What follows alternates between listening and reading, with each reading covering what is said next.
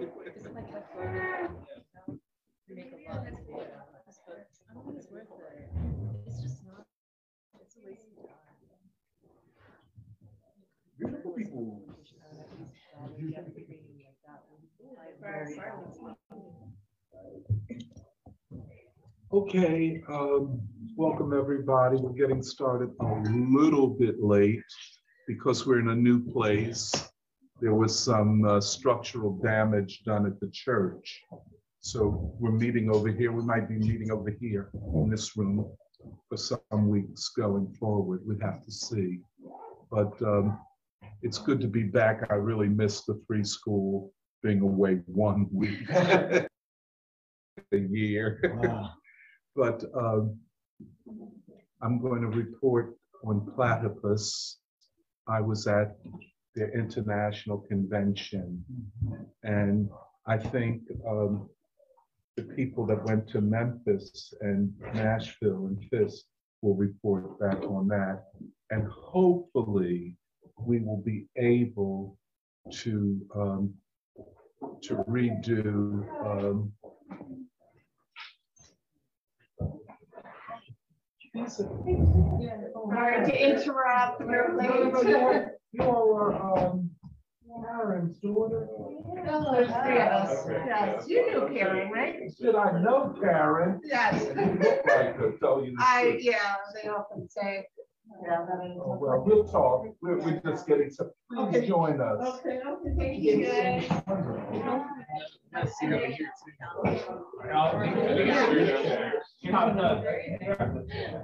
That's what I was asking myself. Wait,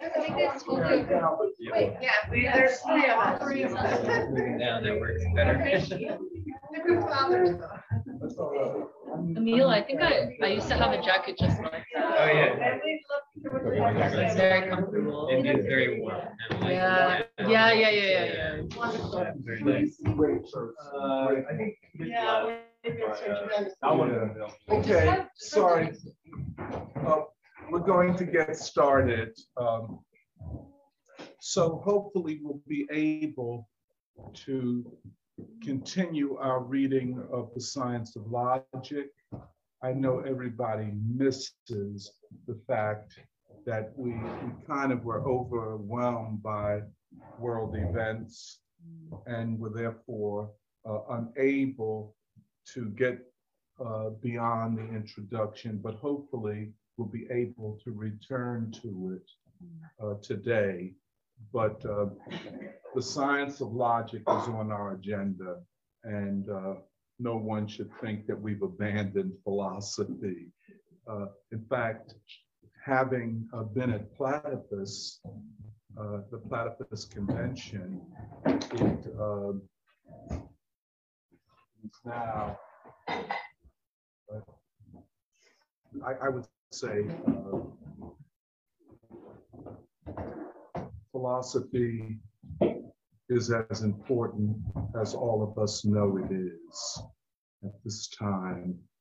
But um, I have my worthy colleague, Annie Eisenberg Jacobs, or is it Jacobs Eisenberg? Eisenberg's my mom's name. Jacob's Okay. Lee, Danny. I Eisenberg.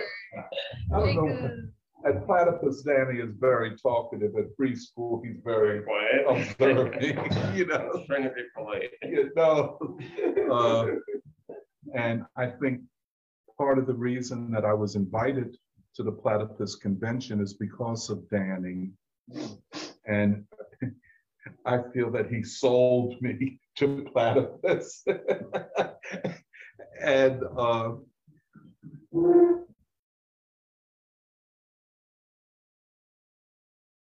uh, going there because I did not fully understand what platypus was. I, I looked at uh, YouTube videos and I saw very, very erudite Marxist. And uh, fully understand platypus. And I can't say that I do even now. It's a very complex project. Uh, so I arrived there. I, by the way, I woke up at three thirty, making sure that I didn't miss my ten o'clock flight. You know? You're one of those. Yeah, I mean, that's- That's how anxious and nervous I was. You're proving your old head car. Yeah, yeah, yeah. So I, I was not late. I, I was there on time for the flight. Uh, and of course, Philadelphia International Airport is such a mess in terms of TSA. Uh, Chicago O'Hare is far easier to get through than Philly International. I, I really, all of you guys that travel a lot, I feel so bad for you, you all having to go through Phil. But that's why you guys go to Newark and, and New York, okay. But anyway, so I, I arrived uh, and um, Danny was waiting for me, but I had already gone through. the- That's how much he was concerned and uh, ushering me through Mhm. everything and taking care of me, really. Great. I was, uh, Tony's still in a very anxious moment in my life, organizing it. Yeah, but it seemed like you were anxious the whole time. You were just, Yeah, yeah, so a lot of the work, yeah. Yeah, he So I was on the convention committee, so a lot of the Yeah, yeah. organization was me, and so Tony just told me like, we have to start, we have to start, we have to start. Um, And, and the other thing is that um, there were about 300 people there. yeah, It was a large group of people. Um, and it was at the University of Chicago and at Northwestern University. You know, as some of you all might know, I went to the University of Chicago. And the University of Chicago today is not what it was.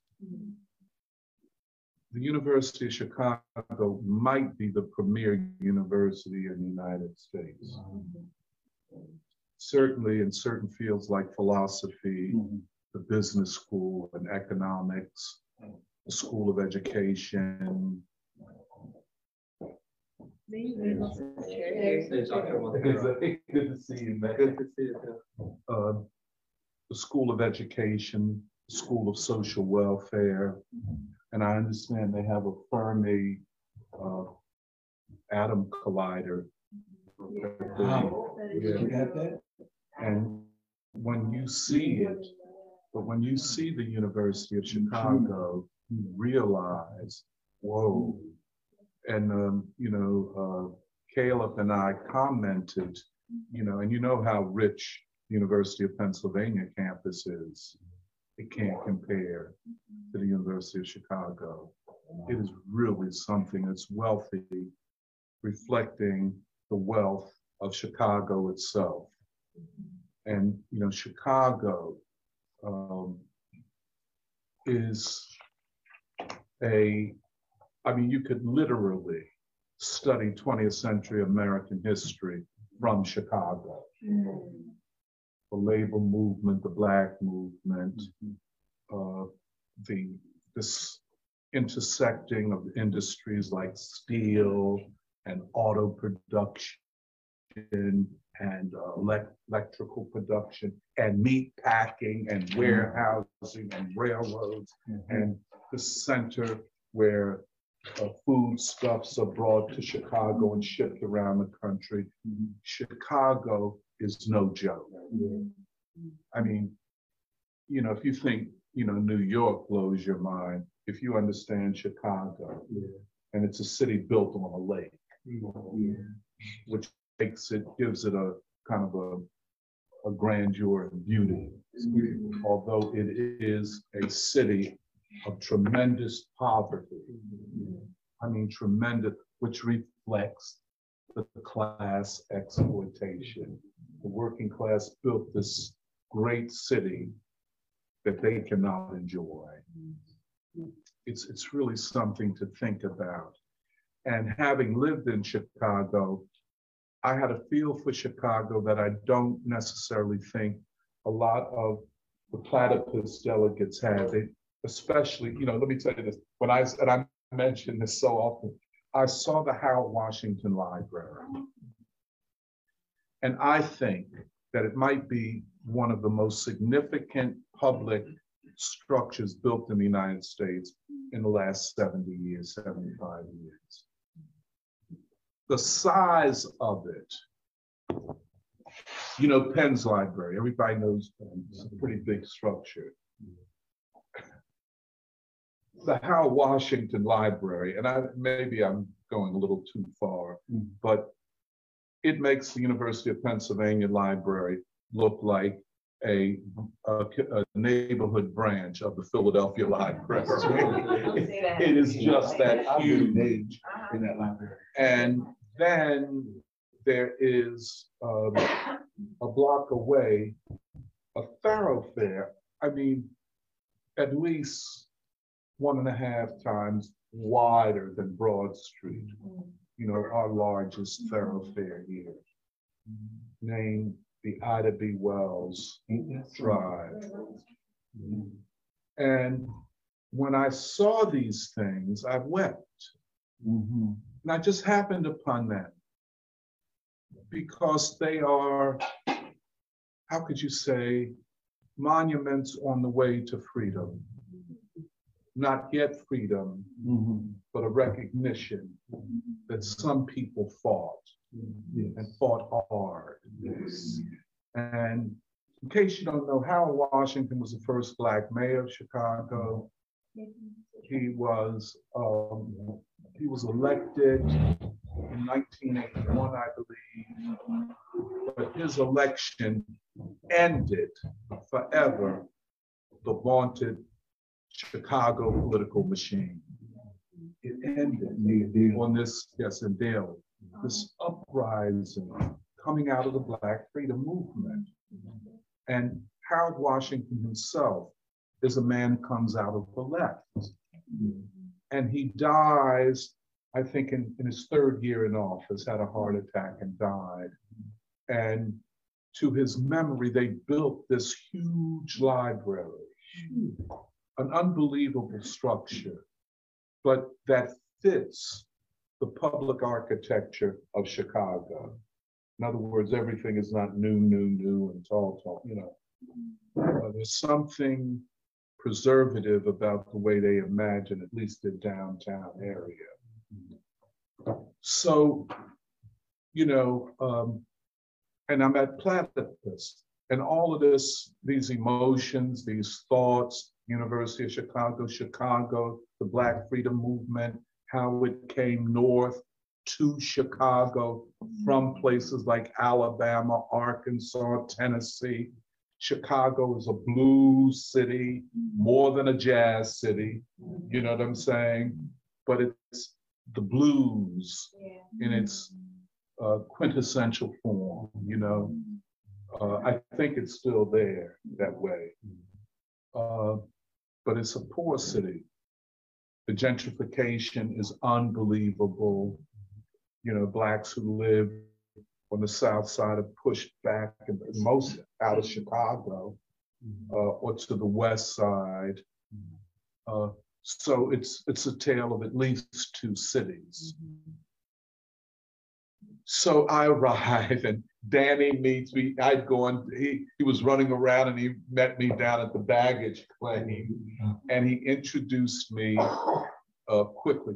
Tony, I have somebody I want you to meet. I think you'll like her. It was a platypus member who was uh, from Brazil, Brazilian, and she is um, at the uh, new school and she's studying Adorno.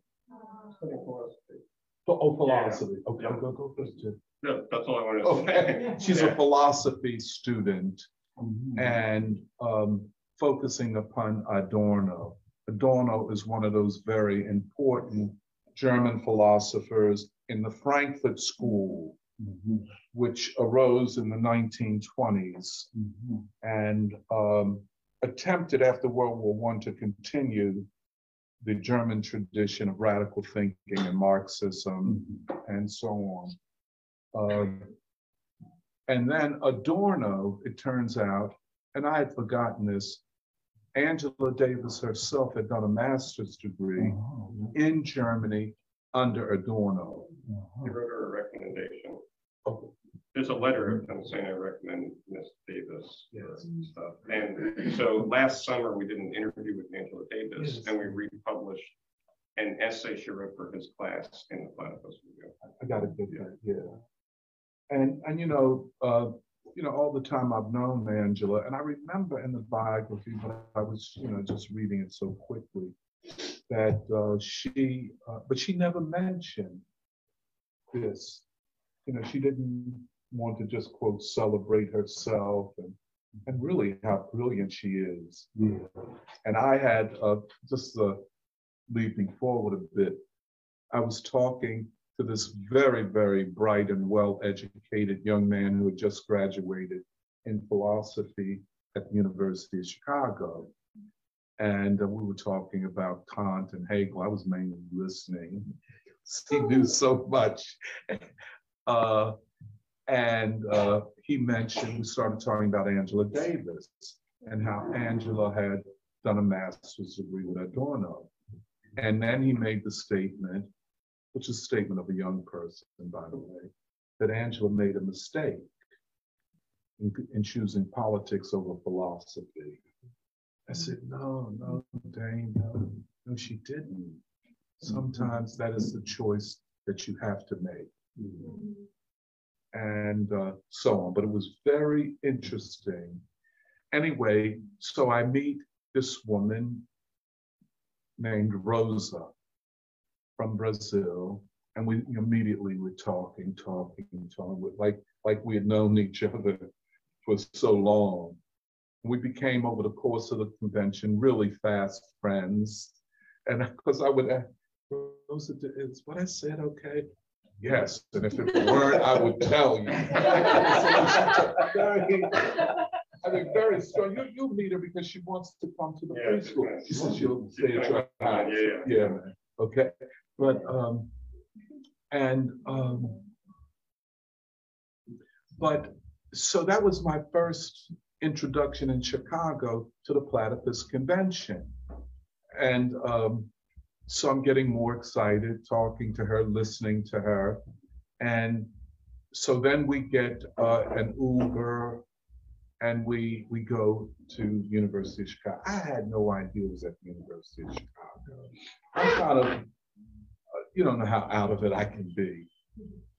And so we arrive, and, and the first person that I recognized, well, I recognized two people that I saw on uh, Platypus Zooms or uh, on uh, YouTube. I said, Oh, I recognize you. Oh, yes, good to meet you, know, that type of thing. And then we go in to sit down. The first person I see the recognizable smiling face of Zayu. Just like, it's like when Zayu and I, we always uh, happy to see each other. absolutely. And we enjoyed ourselves together the whole time. Ian, where's Lou at? She should have come today. She's pretty busy with school. Pretty- Yeah. Okay, all right. She gets a bye. But he and Lou and myself, we had a lot of fun together. Really a lot of fun and a lot of discussion. But I see, I said, oh, wow, there's Zayu.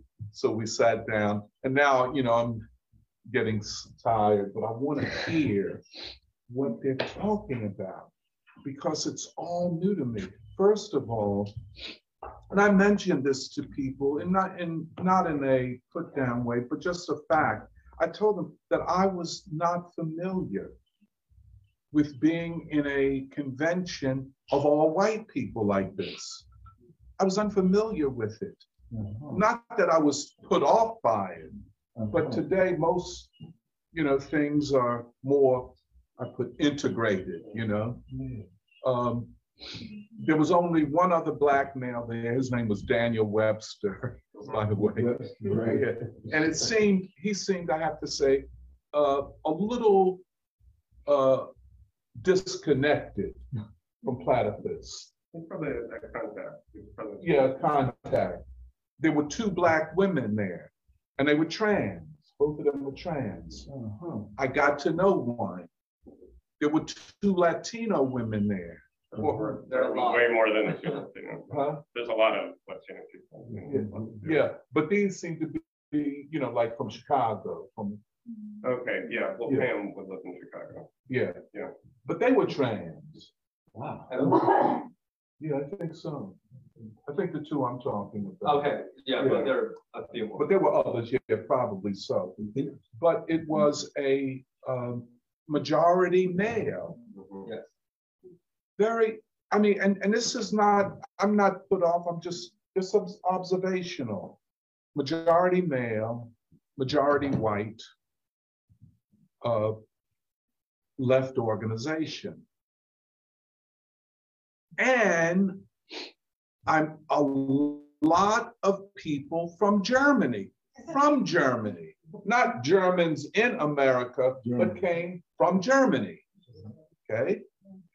Then a lot of Chinese from China studying at elite universities in the United States. No small matter. And then white Americans, and then I, I learned, you know, people from South America, uh, et cetera. But this, if you just looked at it, that's what you would see. There were, I think, two South Asians from Pakistan.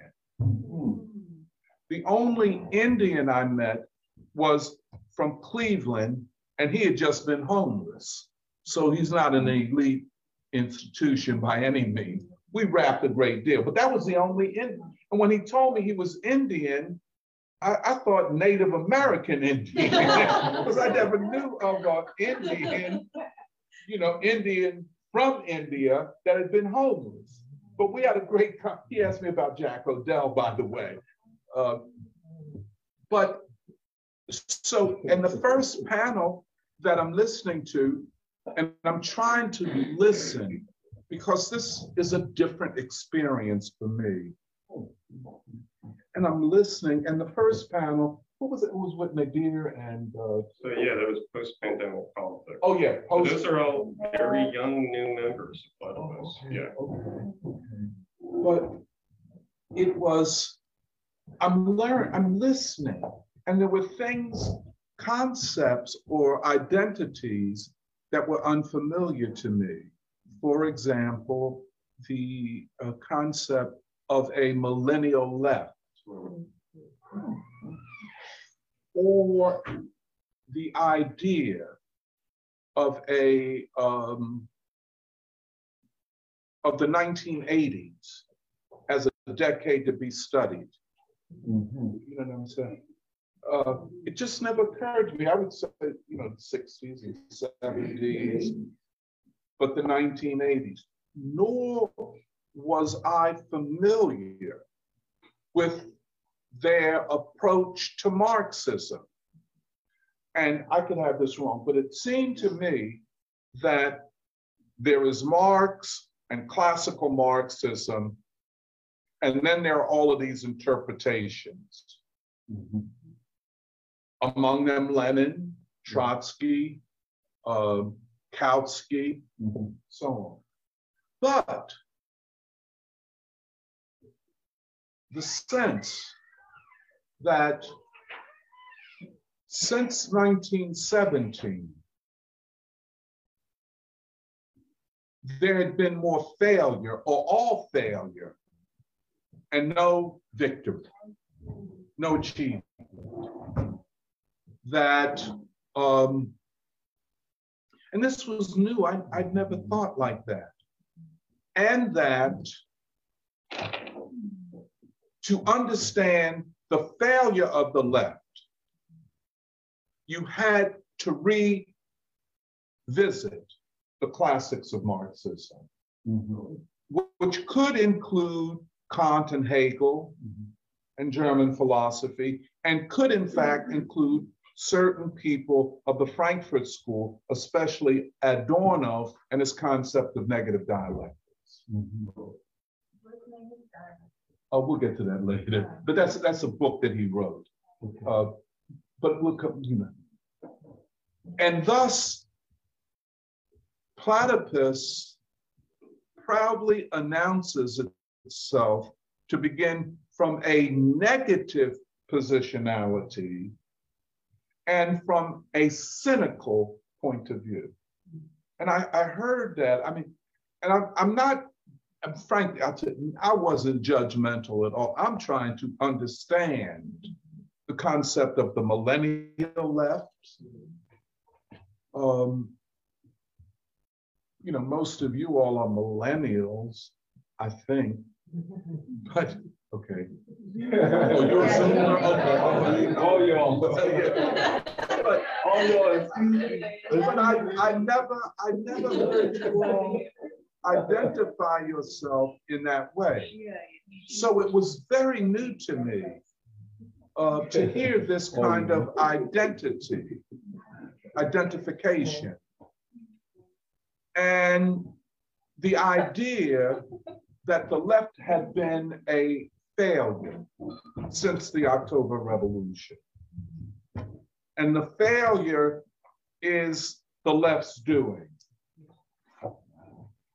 Is that figured out? Well, can I comment? on Yeah, this? please But I do. don't, I don't wanna, if you wanna say everything for- first. You think I should say everything first?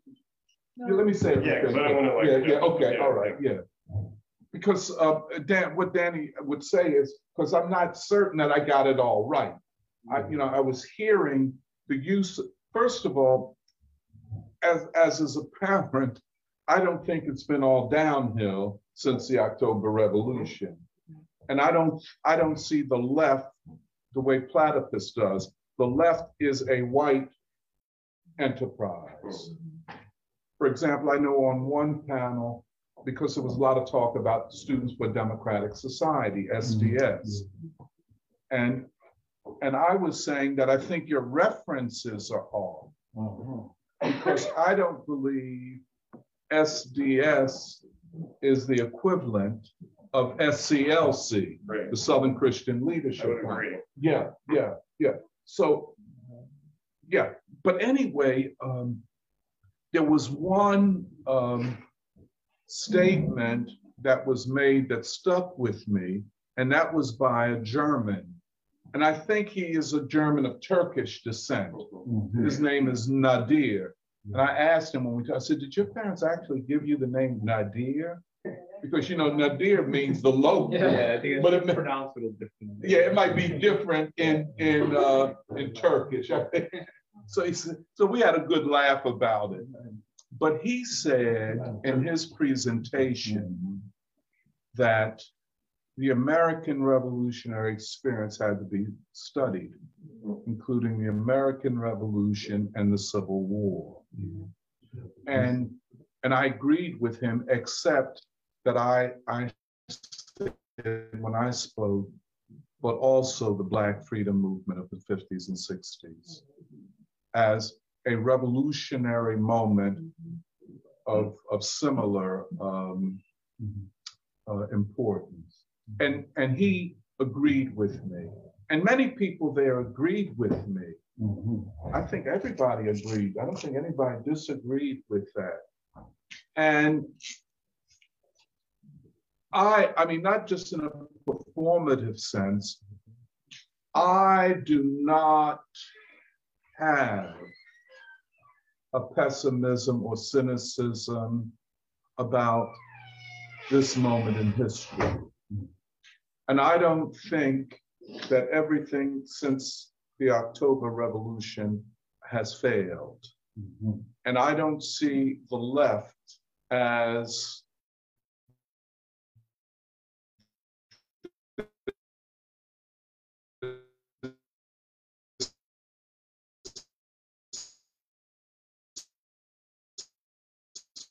white left, this white enterprise. Platypus is the other night. It's it, it's so apparent to me. You're passing around something from back in my day. It brings you up on the front. Yeah, we'll get back to that later. Oh, Lord, you see the guy.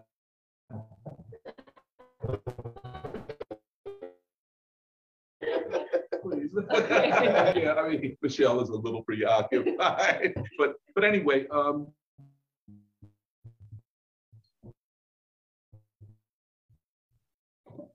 One, the fact that the free school are similar in generation and age group. you know, that platypus is interested in philosophy more so than we are. Uh, we, I, I would say the difference is they see philosophy as the key to straightening out the ideological mess. Okay, I'll go I'm back. not just, yeah, I I don't want to inter. Yeah, yeah. yeah. I'm always asking Zayu and, and Danny, No, but do I have it? what, act- what, what matters is actually your impression. It's not like, Yeah, you know, yeah. you're just trying to correct things. yeah. Not As gonna you see it. Yeah. Yeah, as I see is it, what and Yeah, and as you can see, I'm very, you know, I don't want to get it wrong No, type no, of, you know, Your impression is, but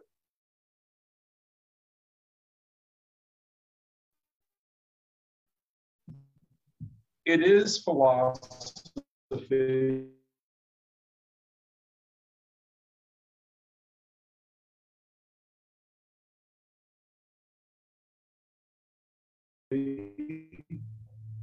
It sees philosophy differently than we do. For example, philosophy, Hegel's philosophy of society. And then, you know, kind of like my, you know, uh, in philosophy, where I use clouds of the means. Uh, you know, and I, when I spoke at one point that Platypus sees philosophy the way we do, of philosophy is politics by other means. I don't think they would see it that way. I'm not quite certain, and there are probably more than one way that they look at philosophy. But so many of the people who were at the convention had majored in philosophy in school. All the Germans were philosophers. I mean, all of them. And I met some very interesting Germans. In fact, one guy uh, who he he said he's uh, studying Wittgenstein, Ludwig Wittgenstein. Not that well known over here, I, you know, outside of philosophy circles. But he says that his two heroes in life are Ludwig Wittgenstein from the early part of the 20th century and a German rapper called Playboy or Boy, or something like I, I never heard of him. Yeah, a German rapper. Uh, but he was, so I asked him, I said, uh, what, what music do you listen to? And he said, I'm really, he said he's really into techno, you know, and that's very German. He's a very German guy, man. And, um, but very, and, you know, and so, but most of the Chinese that I met, in other words, Chinese from China, studying over here, they were all studying that I met economics, like Zay. studying economics. And it seemed to me, especially Chinese from China, uh, that platypus allows for them a wider discussion of Marxism, which they had grown up on, have been in school. Mhm. And uh, so they they're in platypus. And um, again, very well educated. You know, I was there and I said, God damn, I'm among some of the best educated people in the world. Which then forced me to rethink the American elite universities. Mm-hmm. And you know how here in free school, we're always attacking and putting them down. You know, I think as they should be. But,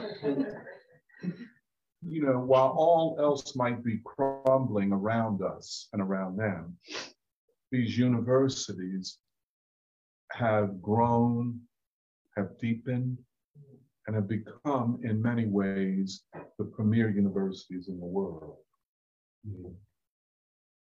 That's a hard thing for me to say. Now, we're not talking about Temple University or maybe the University of Pennsylvania, maybe. But we're talking about the Stanford's University of Chicago, the top of the Ivy Leagues, who consequently attract the best students from places like China. They're not here just to get to America. You know, they're here because these universities provide something very special, especially in the fields of economics like Wharton or Chicago School of Business. And as you know, Chicago School of Business is the origin place of the supply side, Friedmanite economics, conservative market, free market economics. That's the University of Chicago. Um, so you get economic theory rather than just business practice. Uh, did I mention the two Chinese that I met? Yeah, let me tell you, that's a very interesting story. And I'd seen them very, you know, bright. You could tell, you know, the brightness, the uh, grooming that they had come from. And I'd seen them, but we didn't get a chance to talk. And so it was a party on the last night, of course, beer and pizza. had more beer and pizza.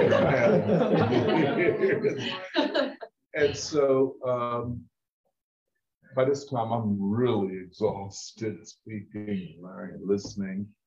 But I called the lift and it was out there.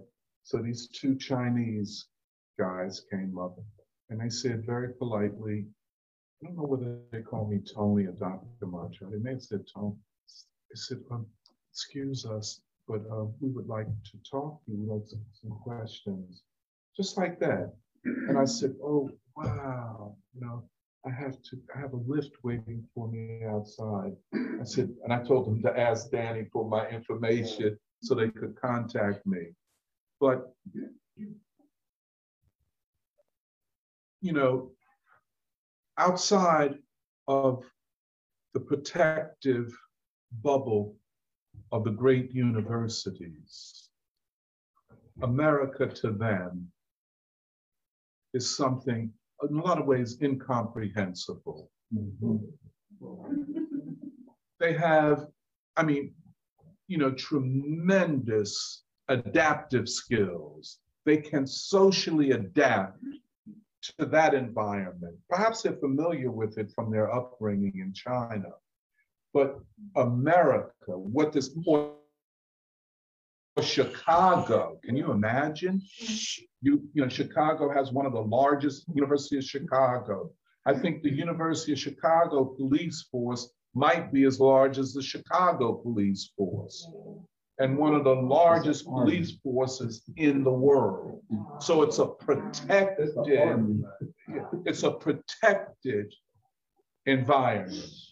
A city within a city. A city with a world within a world. Right, right. A world, I'm telling you, man, a world. So you can imagine you're Chinese from China. Hey, I mean, I'm not here to do a sociology of the West Side. I'm studying economics to be, a, you know, maybe a technician within in China.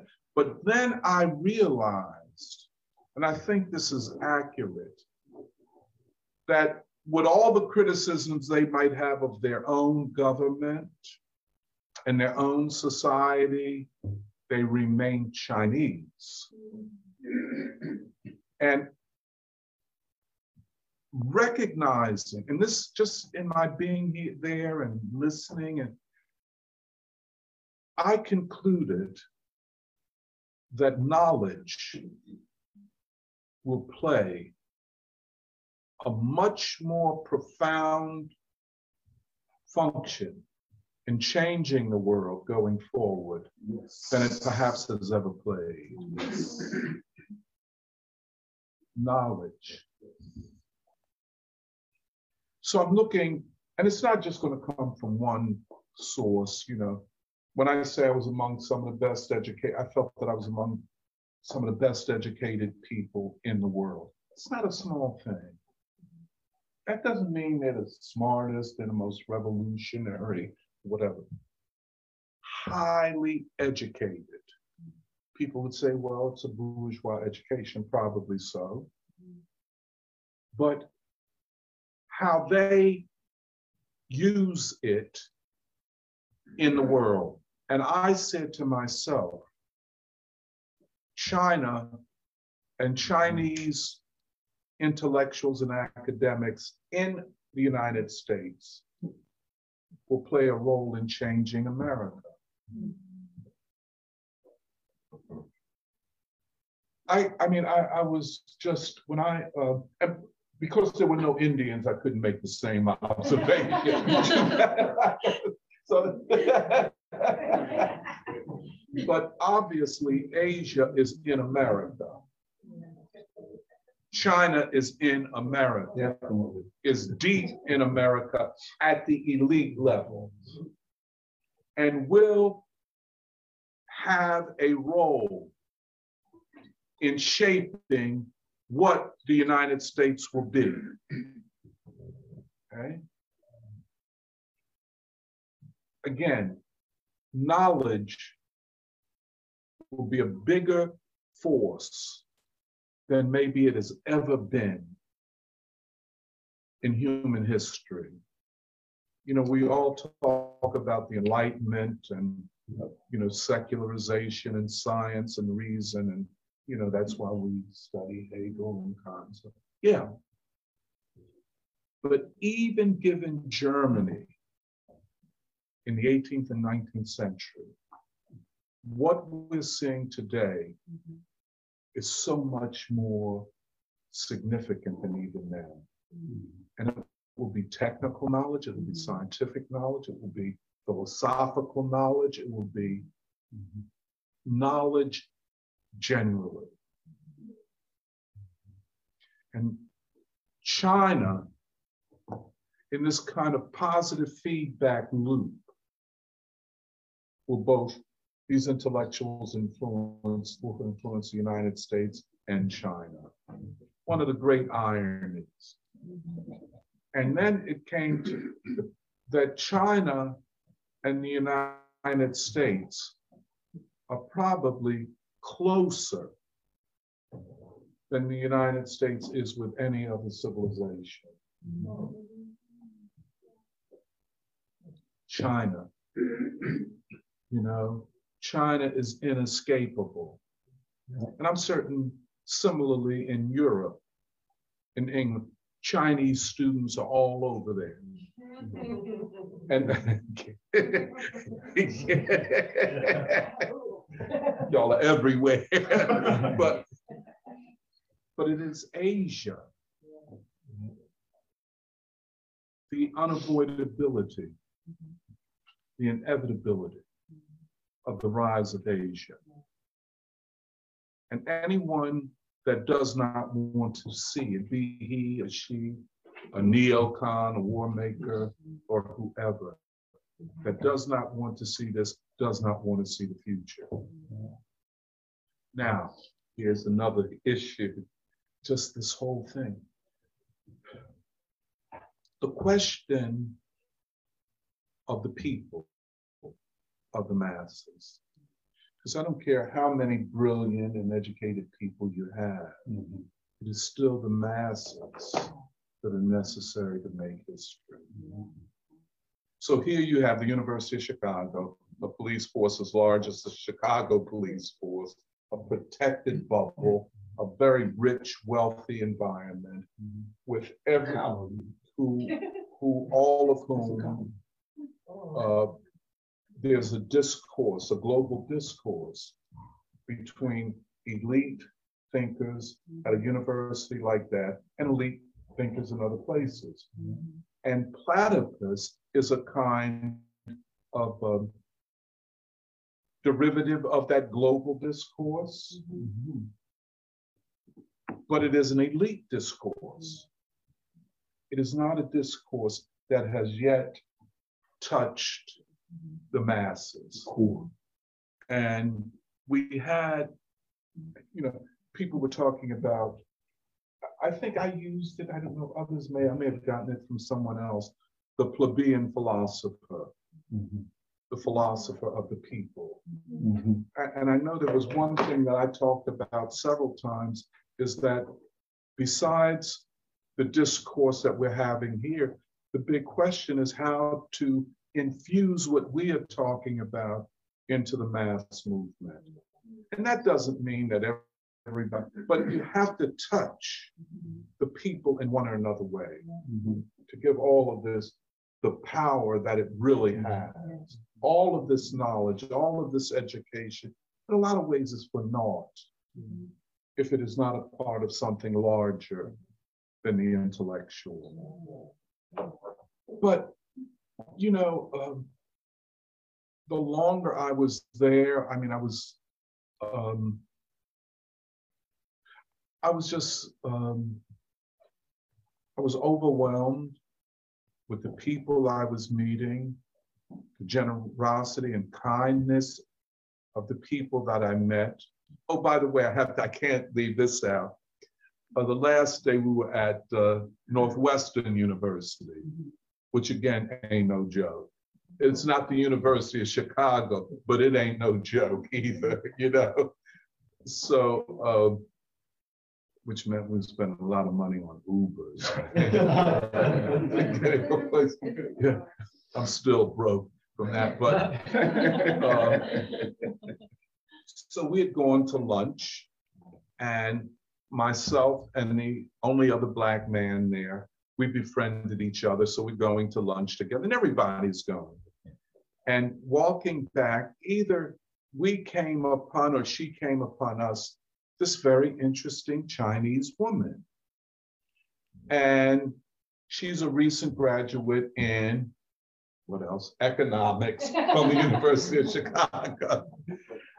Uh, went to went to uh, yeah, and she said she started, you know, just a very bright woman started talking, and uh, and I was listening to her, and I said, "Wow, she sounds like me," you know, and um, but then she began to I don't know how this happened to talk about abortion and how abortion has been used over time to eliminate the poor.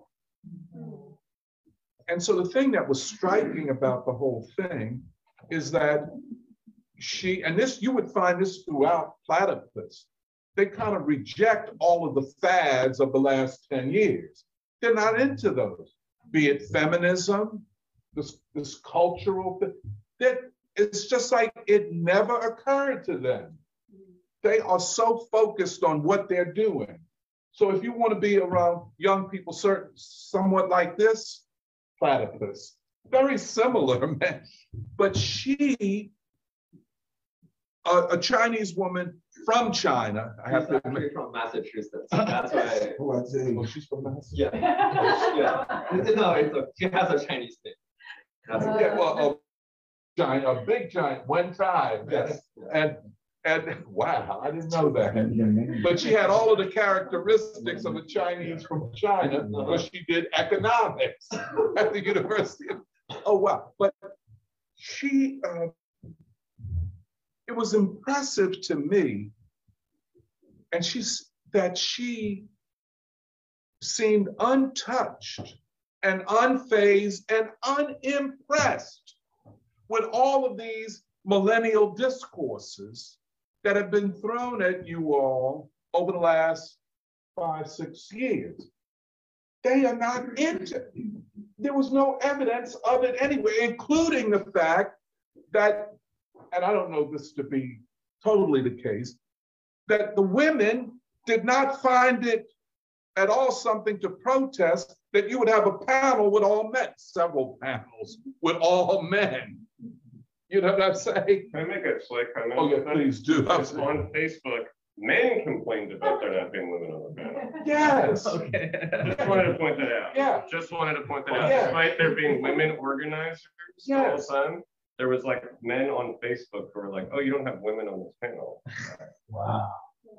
Just They wanted to say that. Yeah, yeah. But it was, We've had women on panels, just yeah, yeah, everybody yeah, knows. yeah, yeah, yeah. They've had women on. But it is a predominantly male organization. It's so interesting. And that, that's something, the reasons for that uh, would have to be looked into. Is it what they're studying and yada, yada. But I just want to make this point once again. I've never been among so many millennials that were unfazed and untouched by, quote, Black Lives Matter, quote, Me Too, quote, whatever, whatever, LGBTQ, all of that. That is something that is not in their thing. And it's because I think, I'll just say this, their focus is so focused upon correcting their perception of all of the failings of the left over the last hundred years. So the rest, all of this is just noise to be, you know, acknowledged, but not to be taken seriously. And that to me, I felt very, I mean, that was uplifting just to be in that kind of, bond. and this, uh, I thought she was from China, but from Boston, Chinese woman from Boston, from Massachusetts. Uh, when she spoke, was very interesting that she did not adopt any of the uh, personal, personality, uh, characteristics of elite university educated uh, young people. And she said to me, because I, I said, I asked her, I said, well, sit with um, Caleb and Andrew. They're my, they're my young heads from Philadelphia, which she did. And she said to me that um, she appreciated my quote optimism, uh, etc. Now let me, I'll, I'll, just let me kind of end on, but just say a couple of. When I, I spoke on three panels, one on liberalism and Marxism, one on uh, What is leadership for the oh, what is leadership for the left, and the third one was The COVID Kind Bible. COVID. Yes, yes. Now, I can't say that I effectively addressed the topics of those panels, but I did have my own take. For example, on Marxism and liberalism, you could take it in many ways, classical liberalism and the concept of freedom and the individual and yada, yada, yada. Uh, or you could take it somewhat the way I did, what liberalism has become in the age of the neocons and Biden and so on. So I'm talking about um, uh, what's his name, Francis Fukuyama and Samuel Huntington, two of the most prominent liberal theorists the last 40, 50 years, you know what I'm saying? And what that has come to. And for me, Marxism, and I, I said this, uh, is not just Marxism, it is Lenin going forward. And that the, the most productive, I felt the most productive and rich uses of Lenin uh, was to see Lenin in relationship to the Black freedom movement and therefore the synthesis of Du Bois and Lenin. And I, I spoke, I think it was on this one, the um, Lenin's theory of imperialism breaking at the weakest link, mm-hmm. which is a weak link theory, you know, fits better with the anti-colonial struggle. Mm-hmm. Whereas Du Bois is talking about the revolutionary and democratic processes in the most advanced capitalist country. Mm-hmm. So what does a synthesis of the two offer us? Then I was on this other panel on leadership, which was a very interesting panel, leadership in the left. See, and that's, it, it was, it was ambiguous in a certain sense to me. Leadership in the left, leadership, which meant leadership of the left, or the left giving leadership to something broader. It's, you know, I interpreted it, and it was my unique perspective given my given my life was the left giving leadership. And see, to me, the left is not the nominal or self-defined left. It is the Black freedom movement. Uh, and and that was not me. That was just me. I mean, that's the way I see it. And uh, so my idea of leadership had to be a broader concept of leadership mm-hmm. and had to see the Black freedom movement and the Black movement mm-hmm. and Black leadership. Because I felt that, again, that that was the model for this time. Mm-hmm. That that was, so then someone asked a question about Black power, et cetera. And that provided me with an opportunity to talk about the first iteration of Black Power. And that was in a march in 1966 through Mississippi, where a civil rights worker who had his own little march was shot, James Meredith, and all of the civil rights leaders came together and said, this is unacceptable, and we're going to continue that march. So it was there. You had Martin Luther King, you had Stokely Carmichael, you had, I think, John Lewis, many of them. And of course, the news media was focusing upon King. You know, he's the central figure. But Stokely Carmichael was standing right next to him in the march. And Stokely, whom I knew quite well, um, he was very precocious. By the way, majored in philosophy at Howard University. Um, very courageous, had gone to jail more than anyone in the civil rights movement except Martin Luther King in the South for voting, registering people to vote and other activity. Very courageous, very dedicated, but very young, and like many young men, very narcissistic. So while they're marching, and this uh, this sense had already been present, uh, kind of a generational split between people in the Student Nonviolent Coordinating Committee and the SCLC, who were mainly ministers and linked to a very important and powerful institution in the Black community, where SNCC were young people more or less on their own. Kind of, you know, you, you would reckon familiar with the way you would see it, uh, young people today, wanting to be young, wanting to be heard, a lot of times wanting to be seen without any uh, political or social boundaries. You see what I'm saying? So while they're marching and, and Stokely is tall and King is shorter, Stokely is more outspoken and dramatic, and King is very reserved. Very reserved. His discipline is something to be studied. And so uh, the media would ask King, well, we're asking King, what do you think about this march? And he was responding. And Stokely would, as the media came, would, shout out, what we want is black power. We want black power. You see what I'm saying?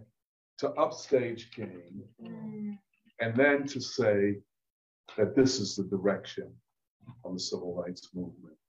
Pretty much saying the civil rights movement has failed.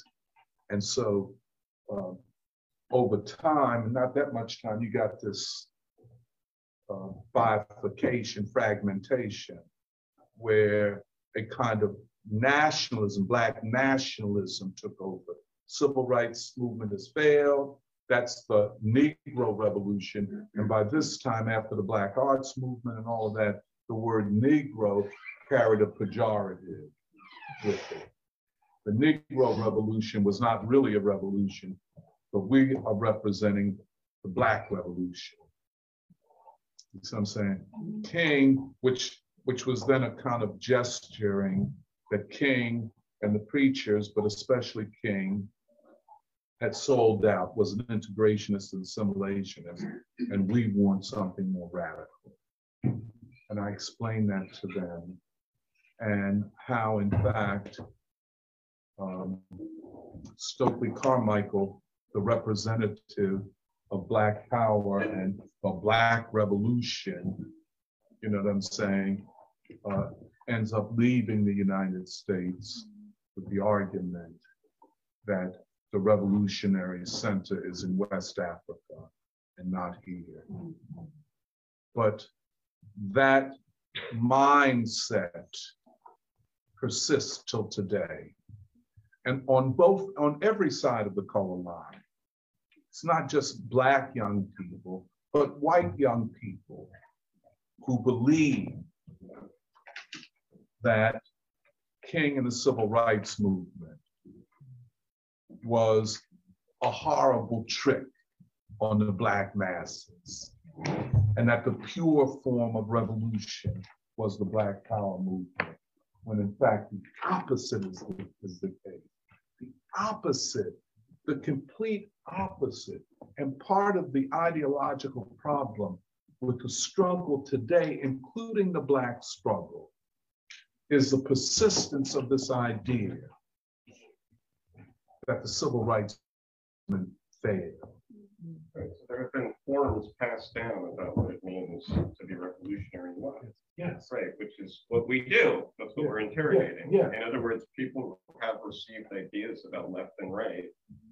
Um, and so when we're asking about, like I actually asked this question at the panel, I didn't try to say failure as in bad. I tried to say there are horizons we have not reached yet. And so those can be passed down as actually victories. So I thought, I know the question, I even know the person who answered this question was Conrad. Yeah, Conrad. Conrad, Conrad, um, who's like, he's a contact out in, um, Port, Portland. Oh, not, not Conrad Hamilton. Oh, another con, okay. The, the reason I wanted to say this is because I wanted to draw what I see as another parallel. Let, let me, let me just, let me just, Yeah. let me just finish this part. Okay, and then I'll, Yeah, then you come on. Um, But I think that was a, for me, a defining moment. Because it then becomes a question of, as I put it, what do we, what do we reference historically in imagining how we go forward? What is our reference? And I was arguing that our reference has to be the Black Freedom Movement. And if that is the reference, rather than 1848 in Germany or in Europe, or even 1917 in Russia, if we have the right referencing, we can think about the left, about left leadership, and about the future. And and so, and even I think that would um, my last point out, and then I'll just conclude. See, I was saying that the left is broader than you know. That the left are people who function in the broad mass, such as Harold Washington. People would think, oh, he's just a politician, he was just elected mayor, you know, just like Wilson Goode was a politician and elect. No, but they were different politically as day and night. Harold Washington comes out of a labor struggle. His mm. father, his, his uncles, they all were in the labor struggle. They were in the black movement. He himself, and I'm not clear on all of it, was in the left. That is the Communist Party or its affiliates. You know? So he comes to this not naive or anything. You, if you if you can go back and listen to Harold Washington, you'll see how sophisticated he was. Very sophisticated ideologically and politically, and very aware of what he was doing and what it would take to win. Uh, and of course, Martin Luther King. I mean, it was not just, oh, he woke up one day and said there's war and poverty linked to civil rights. He knew this all the time. But as a leader of a struggle for minimum, the minimum, the right to vote, just that, I mean, he can't, oh, we- well, what we really want is socialism, but I'm just doing this. No, you lead from where you lead from. Leadership is knowing who you lead and what the task is and what people are capable of doing at a certain time, you know? And they were sophisticated people, very sophisticated, especially Martin Luther King. I mean, we can just, you talk about leadership, that form of mass leadership.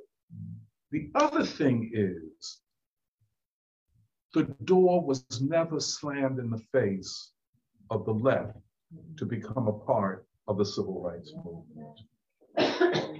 You know, of course, the FBI and those tried to use all of that to smear the civil rights movement. But they, that was not their position, be it on Bayard Rustin or um, or anyone. You know, they never took that position. And there, I know myself, there were many lesser known communists who, I mean, they couldn't do anything else but join the civil rights movement. What else do you do? And, you know, being a social activist and a person of moral conscience, you join it. I think you all's mother uh, was a part of the civil rights, came out of the civil rights movement into the world peace struggle. Mm-hmm. Yeah, yeah, that's right. That's right. Karen, that's right. Out of. Yeah, Karen Talbot. And brings to the world peace movement all of the knowledge of the civil rights movement. Mm-hmm. And you know, it's it's just like you know the 1975 World Peace Council tour, which your mom was a big part of organizing. You know, it was the peace movement and the black movement. As the Southern Christian Leadership Conference after King's assassination, people say, well, what happened under Ralph Abernathy and those who succeeded him? It moved to world peace and the World Peace Council. That you could not solve the problem of race in the United States without the struggle for peace. I mean, this is left in the substantive way. And uh, that was my referencing. And the the concept that last, this is my, I'm gonna shut up now. I always say that. The concept of left is not a self-identity where I say, this is what I am, you know. It is how you are positioned in the great battle of our time. You know, the Paul Robeson question, where are you at, what side are you on? At the end, I think I said this, it is more a practical question than a theoretical question. And and I, I also said because there was this whole thing of um, of um, a political party. By the way, I have to say, and I, I don't know that I was out of line, but I attacked Bernie Sanders ruthlessly without shame in my game. Yeah, you can do that. Oh. And they didn't they didn't get angry at me. Although there were people, there was one guy, Parker, who was a member of DSA, but he's as much a member of DSA as I am. Because this Parker's whole thing is, well, we're gonna bring it down if it doesn't get right. But but this whole so funny, man. That was so funny He to said it me. himself, the DSA is opportunistic. It's what? He said it himself, the DSA mm-hmm. is opportunistic. Yeah, yeah. That's not um, the nicest thing he said. yeah, but but it was on the table of should we form a political party? Well, Platypus is in no position to form a political party of the left. I mean, what it would take is still not fully appreciated by the millennials, and it would take more, than you think. The other thing is, it's just like if we sitting here, oh, we're going, we, we've done all we can, we're gonna form a political party. I mean, There's a long list of parties, that's the other problem. yeah, yeah, yeah, yeah, yeah. And- and I- Left party number two hundred. And Joe, I want those who form those parties to have that problem. Right, right. They don't know what they're getting into. But the left can constitute a powerful force for social change as a movement connected to wider movements of the people. There are all kind of questions that we would have to ask um, about this political part. First of all, do you have the people prepared to make that sacrifice? That's number one. Number two, are the conditions right to do that? Um, and number three, what kind of party? I mean, given, you know, when Lenin formed their party, they were illegal. They were dealing with a population who were 90% illiterate. So it had to be more heavily top down. We're dealing with a very different population. We're dealing with a literate population. I don't say well educated, but more or less literate. And um, a population which thinks in ways a bit differently than at the beginning of the 20th century. So all of these factors have to be considered before forming, and this is, quote, a revolutionary political party. Um, Yeah, mhm. Yeah, it should be interesting to hear your thoughts about that. yeah, yeah, yeah. Uh, we'll come back to that one, yeah. Um, but a revolutionary Marxist political party uh, is something that would have to be thought about very, very long and hard. But my point was the work of Platypus and other such organizations should not be held back while we wait to form a political party. And just, yes, Platypus has so much to teach. It is educating a generation. The free school has a lot to teach, a lot to learn. As we move forward, the crisis is deepening. And one of the things that I went out there with was this sense of the depth of the crisis that we face. Mm-hmm. This is unprecedented. Mm-hmm. It's a crisis of war. Mm-hmm. And frankly, we are at war with Russia. We are at war with Russia. How bad it's going to get, we just don't know. Uh, and it's something to be concerned about. But it's war and austerity. Well, people say, well, um, they haven't imposed austerity policies. Well, what do you call inflation? That's the worst austerity and sanctions. And a world economic recession, what they call a recession, could break out. And how far this war will go if the United States loses, as I think they will, will they ratchet it up? We don't yet know. So I had this sense of an impending crisis, a deepening crisis, um, a mass of people who are angry and dissatisfied at their government, but don't yet see a way out. A left, which is in this case millennial, which is seeking a way out. And how and what is the dialogue and discourse among people and among groups that could contribute to finding a way out? But I'll, I'll stop there if I talk too long.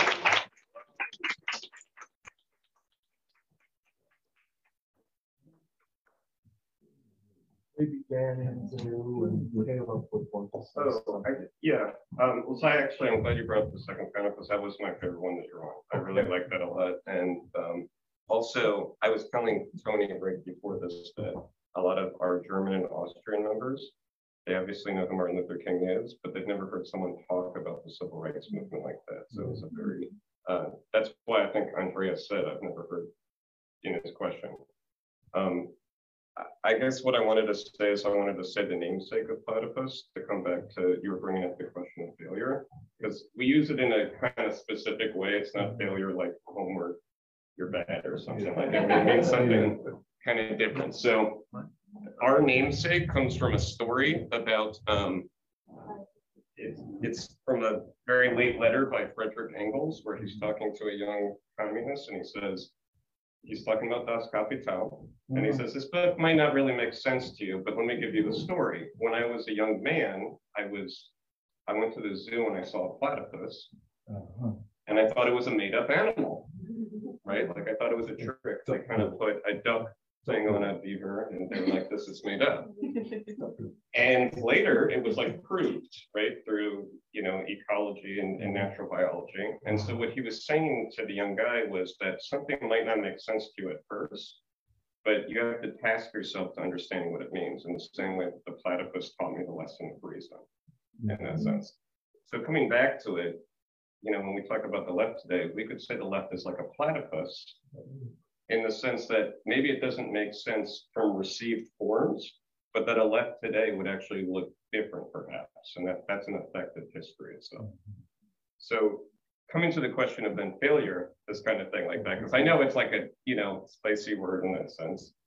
What we were trying to say, and that's why I was glad you brought up the second panel and you're bringing up, it was the last question, the relationship between Martin Luther King and Stokely Carmichael and um, Black Power in that sense, is because you were bringing up the ends of the civil rights movement, how they have gone beyond what we've actually achieved. And so we can judge the present from a task of an anterior epoch. Uh-huh. So what we're saying when we say, and I agree that, you know, Saturday and Platypus have different emphasis, but I actually think, and since you mentioned philosophy, I think we have a similar philosophy of history, of what it means to read history, not as Mhm. things that happened, but rather how can we judge the present based on tasks that were set by past people? And how does that make sense of where the left is today? Mhm. So when we say that, like when we say failures, it's not you're bad and should have never tried. That's what I literally said in my question. I felt like I had to get up. Okay, let me try to translate things or something like that.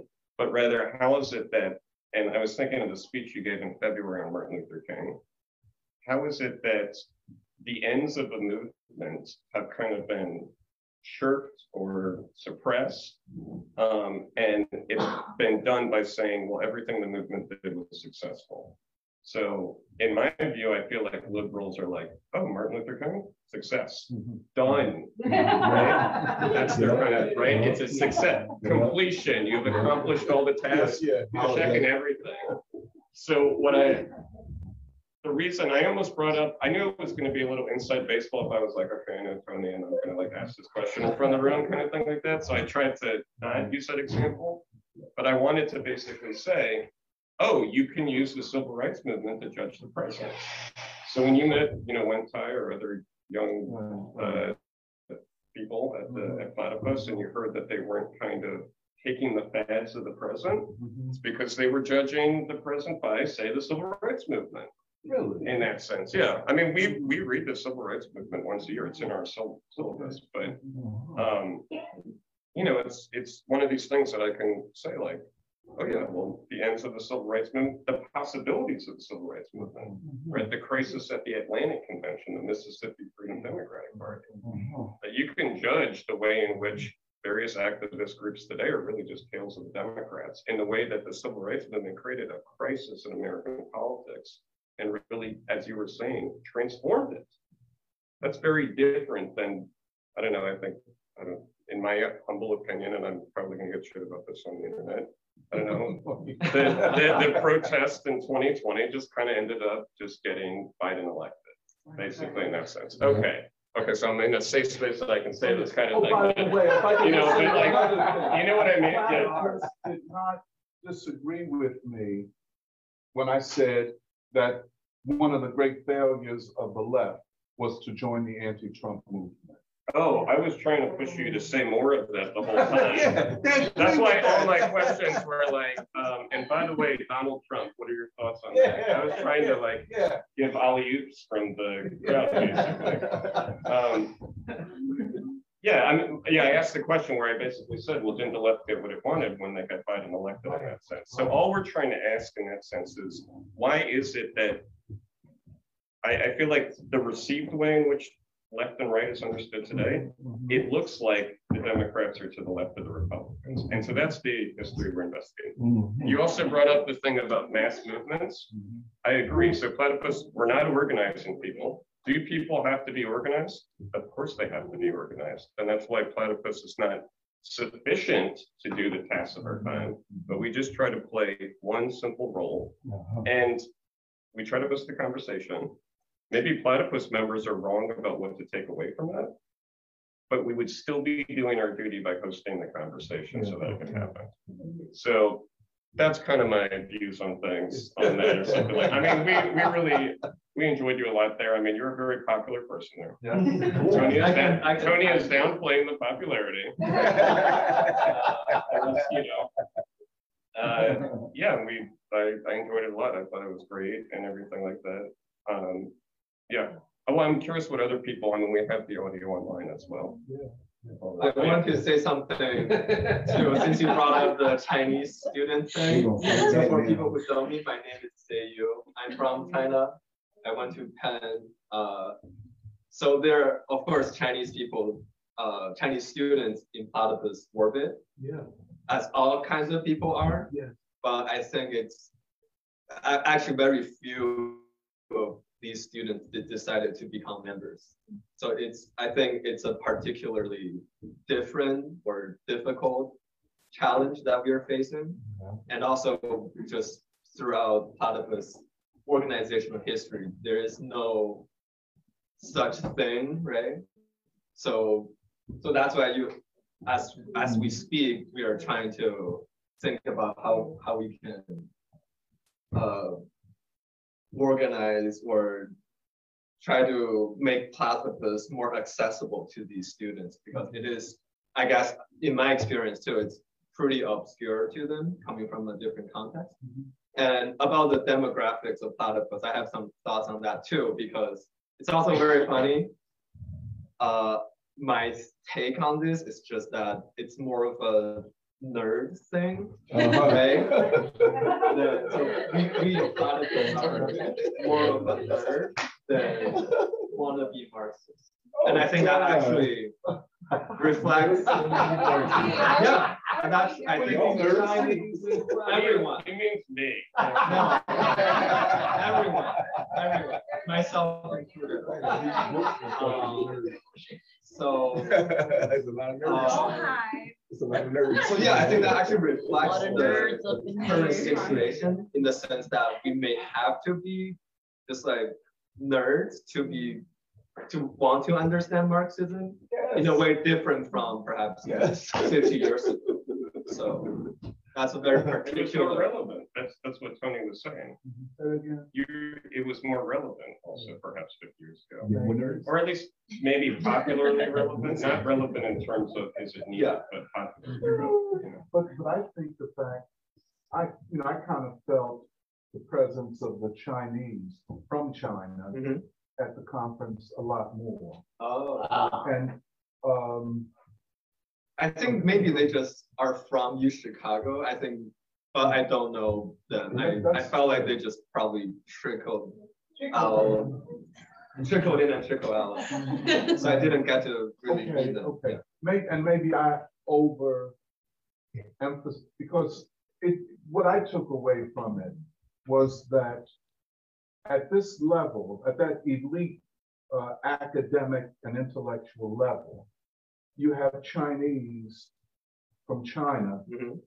who are as much, who are as comfortable in the elite academy of the United States Mhm. as in China, and maybe in some ways more comfortable. Maybe. yeah. Yeah, but at any rate, going forward, China will influence the America, America more than America will influence China because of these academics.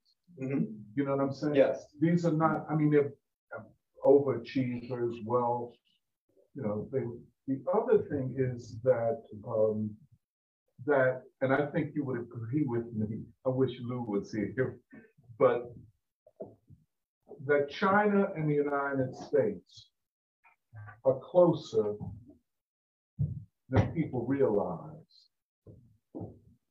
That um,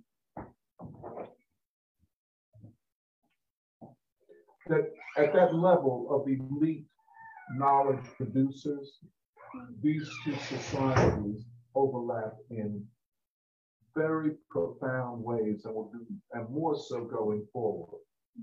At the political level of geo, geostrategic politics, of course, there clashes.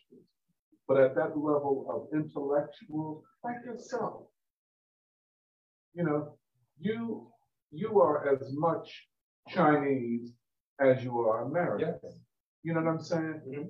And you, you have a lot of skill. You you know so social skills. You can adapt to either environment. This is a, this is very important in the future. And um, well, I just wanted to say that. Go, go, go ahead. I mean, is that fair to say? Do you feel that? Mhm. Can I say Something about, because this is another thing I appreciate about the Saturday free school, and I also, because I guess sometimes I'm the, the Tony biographer for Platypus, that like I have to. And all these like things, um, because I was, they no longer have this at U Chicago, but U Chicago, I believe, used to be a great books place. Yes. And so I would, yeah, they got rid of that syllabus. So a lot of the founding members taught great books. Now, the reason I bring it up is because I mentioned to them that Tony went to Lincoln University, you had a great books education, and that Uh-huh. that doesn't exist really in academia anymore. And so I bring that up because that kind of education is really something going forward that you're not going to get, except in terms of organizations like this, That's right. right? Where, I mean, in Platypus, we had great books readings as well, because we read like Wealth Nations or Rousseau or something like that. Um, and that that's a very important thing. And that's also in terms of, uh, as you were mentioning earlier, in terms of educating people and educating younger people, and not just millennials, but Zoomers or Gen Z. I- Whatever. I don't know, like I said Zoomer once and then I I got in trouble saying Zoomer. so I don't know what to say. But, you know, these are very important places, um, and it's true to the name then of a free school. Hey, Danny, Yes. what- What's, yeah, what's, what's grade book?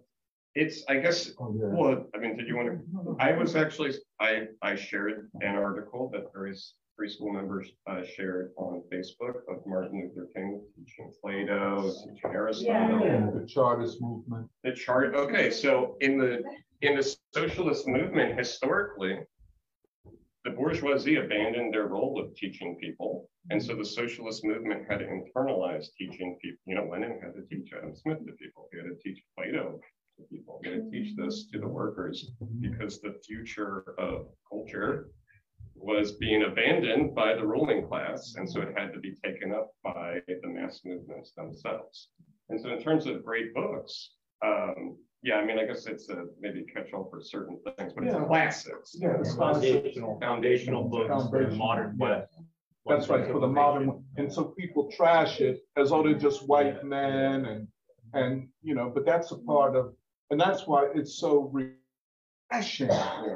See, platypus, they don't even consider, uh, there's a number of things that, you know, is on, you know, the top of the agenda of a lot of people. Platypus doesn't even consider it. It's not even in our conversation.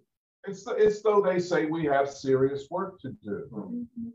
It's just like us. I mean, it would be hard for an identity politics person to come here and feel comfortable. You? I mean, we, we've run a few of them out over the years. But yeah, yeah. Uh, would you like to say anything, Karen? Or you want to say anything? No, no, yeah, that's all. You sure? Yeah. You got it. Yeah, yeah, um, I don't know if I have much to add, but I can, I can, yeah. I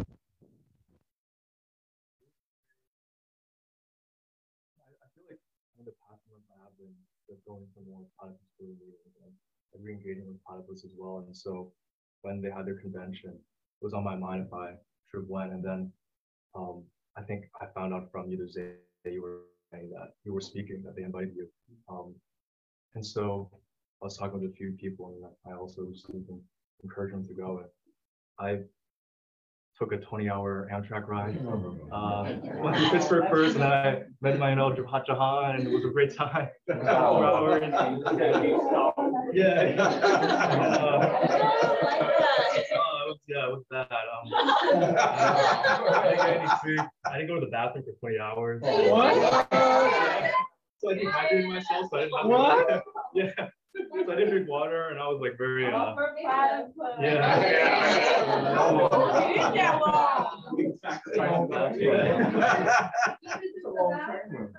Yeah. So yeah, I, I got into Chicago, I think an hour and a half before the convention was to start, like before, like you were on your panel. So I zoomed to my hostel and I was, I decided to walk to my hostel because I just wanted to see Chicago again. Cause it was, I think technically the second time I'd been downtown.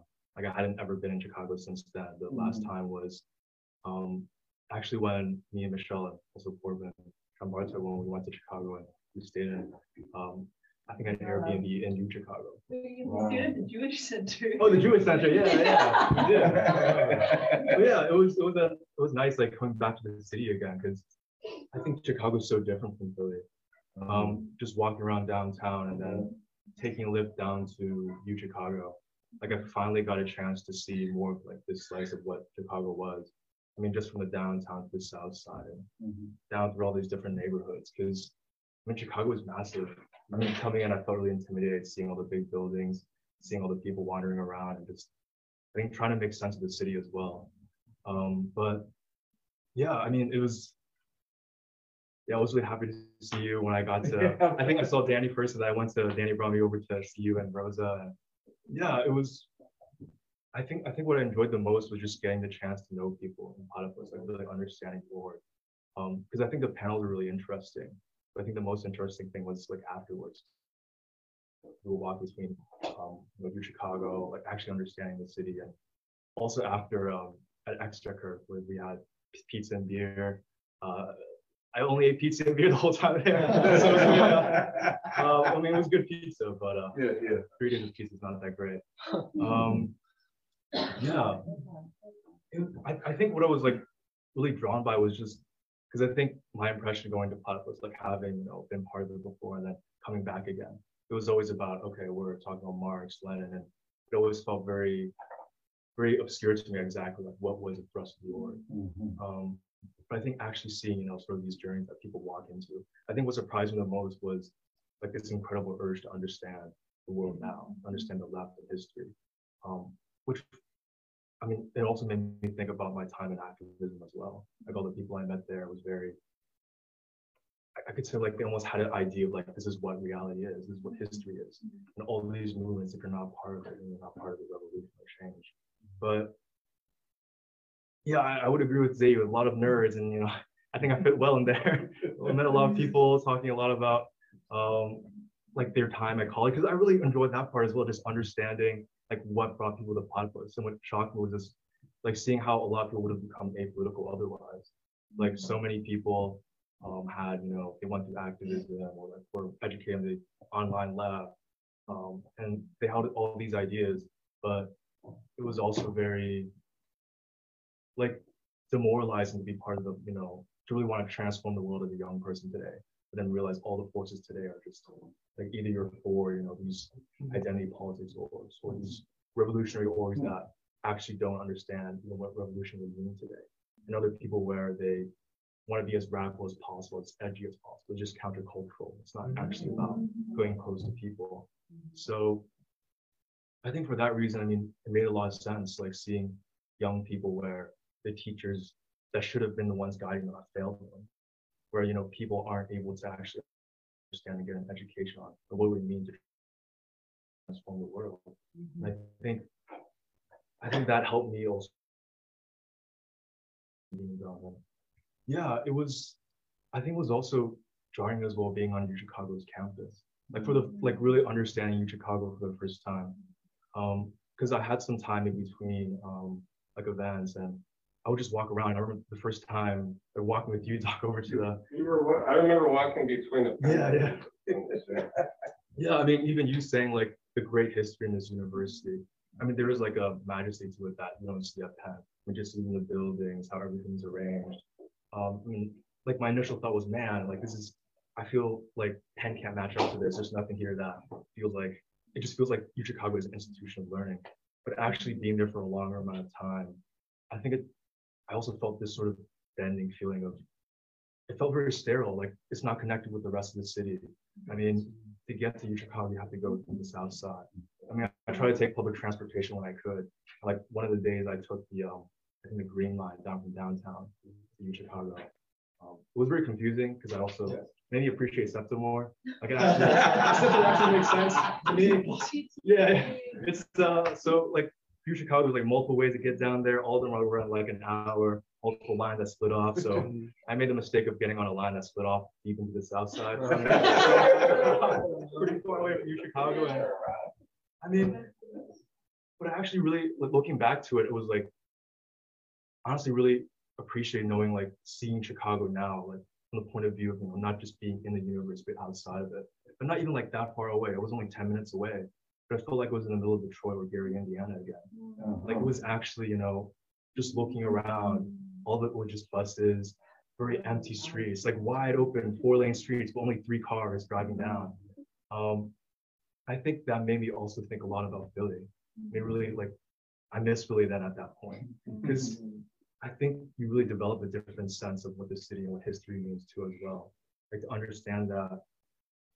I mean, even being at Penn, you can't escape the question of gentrification. Like not to even speak about Temple. Like all the time, you know, that's questions on your head. But it's also the question of like how do we live together? Like how do we move together, understand, you know, this isn't just about drawing a line, actually understanding this this greater unity like among all of us. Um, yeah, I think yeah, and also talking with people from platypus, getting to know people from the chapters. Like a lot of people are profoundly moved and inspired by what you said. Like everything, just like to know again this. I think you know a living, representative of the revolutionary history of the past to also know that like there is so much to learn this time. Like it is a responsibility to learn to also understand that it's not learning just to uh, be smarter or to know more. It's not the more Marx you read, the more Lenin you read, or whatever, that you know like what is, needs to be done, but also to know that. Like, yeah, there is a profound optimism still that we hold on to, like a faith. I mean, the times will be harder, but that was the other thing too I got from being the convention. Like, I didn't feel like there was a cynicism that I felt from other groups on the left and other times I've been in the activist groups. Like, there is, you know, an urge to understand, I hope. And I think that's like that's definitely necessary. I'm like seeing, you know, what's happening with, you know, free school now and platypus as well. I think, yeah, I'm, I'm excited to understand what, what that means for the futures, like for both groups, and for both of us. Like there's, I mean, the journey will be long. It's not just going to happen in a blink. Um, whatever struggle will happen, the future will happen um, in the long term. But I think knowing that, yeah, because because I think on the on the, the, the train ride back home back home I was uh trying to process everything again because also didn't want to think about the 20 hour train ride back. and, uh, so yeah, I was I was I was turning again to like because I've been thinking about Black Reconstruction as well, like thinking about King and just trying to like go back because I feel like for me it's yeah like this this immense you know history that all of us like are responsible for. I think feeling that um, in that moment and just yeah i don't know i, I did feel this sense of you know this hope that i'm being back in philly and yeah yeah i think that's what i have to say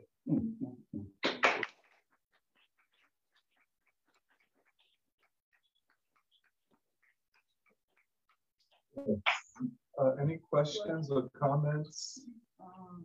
Go ahead. Well, something that resonates a lot with um,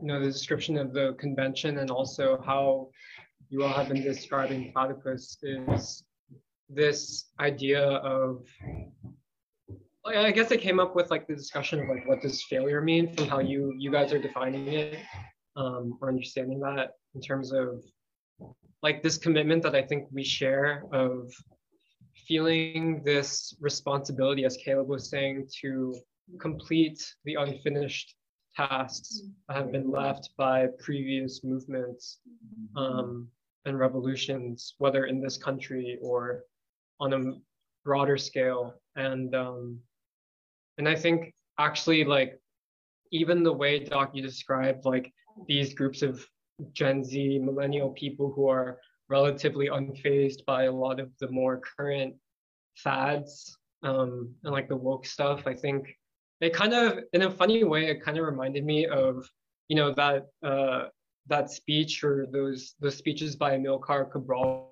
He said you have to go back to the source, and um, it seems like from how you you all are describing it that it's like you're going back to the source of obviously Marxism, but of like the most progressive parts of you know I think what you have described as like the year like the most radical wing of the European Enlightenment tradition, which still has much to it seems contribute to the progress of humanity, and um, and I think in a similar way we like we feel that same responsibility towards history with um, yeah, obviously the civil rights movement, the Black freedom movement, um, what was achieved and what was uh, made possible, or like what could have been made possible through Reconstruction as well, and um, and yeah, I think it's yeah, it's exciting to hear of anywhere people like taking that history and these ideas seriously.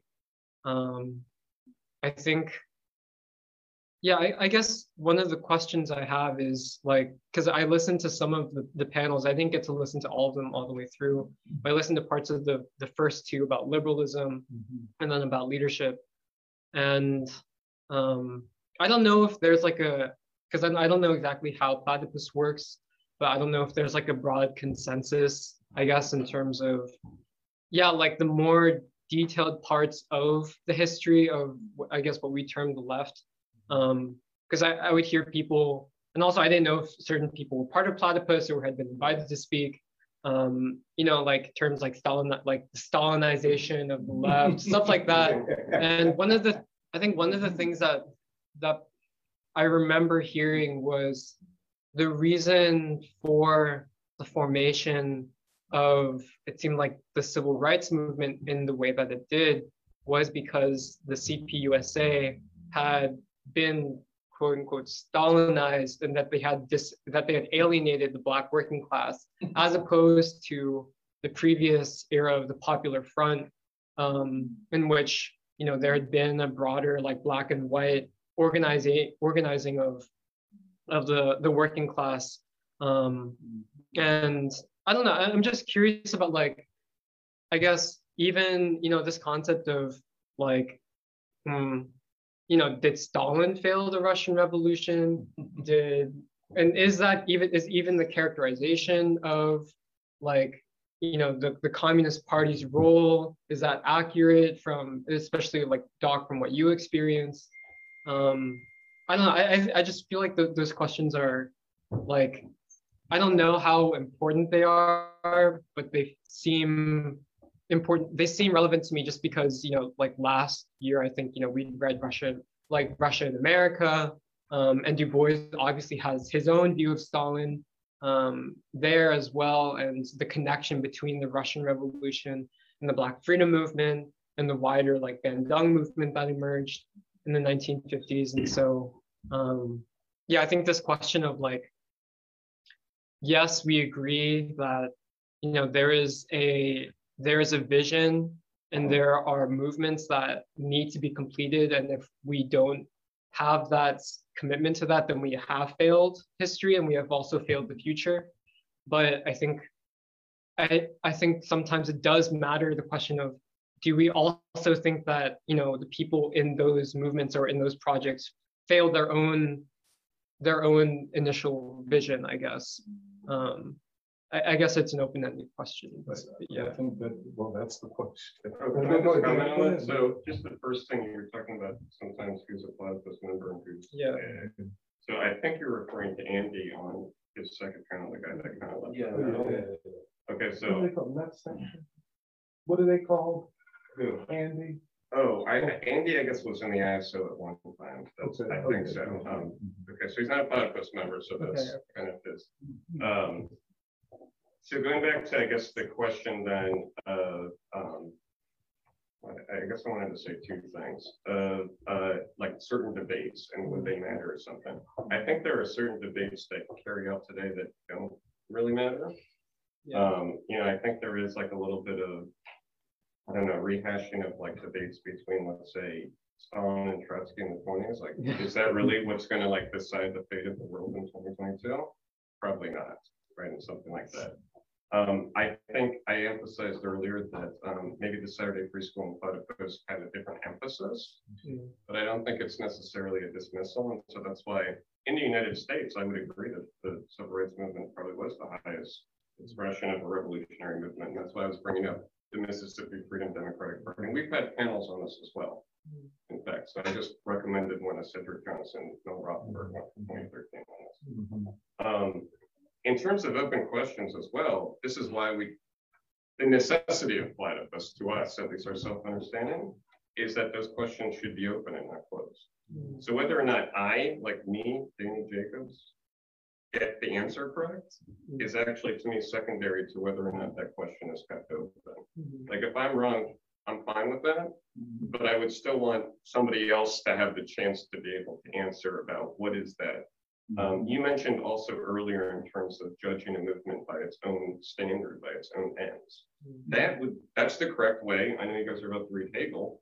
That's the only true way that Hegel would say to judge things is not externally, but based on its own ends and purposes. Mm-hmm. So when we say things like, I, I, maybe I won't say the word failure anymore. When we just say that it's unfinished in that sense, that mm-hmm. incomplete, incomplete, right? You can only judge that from the ends that the movement set itself. And mm-hmm. those Right. things get suppressed and then they condition how people even understand that history. Yeah.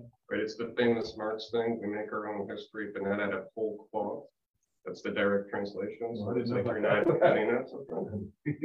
You know, it's like when we look back on the twentieth century, actually, the twentieth century totally conditions how I even think about it.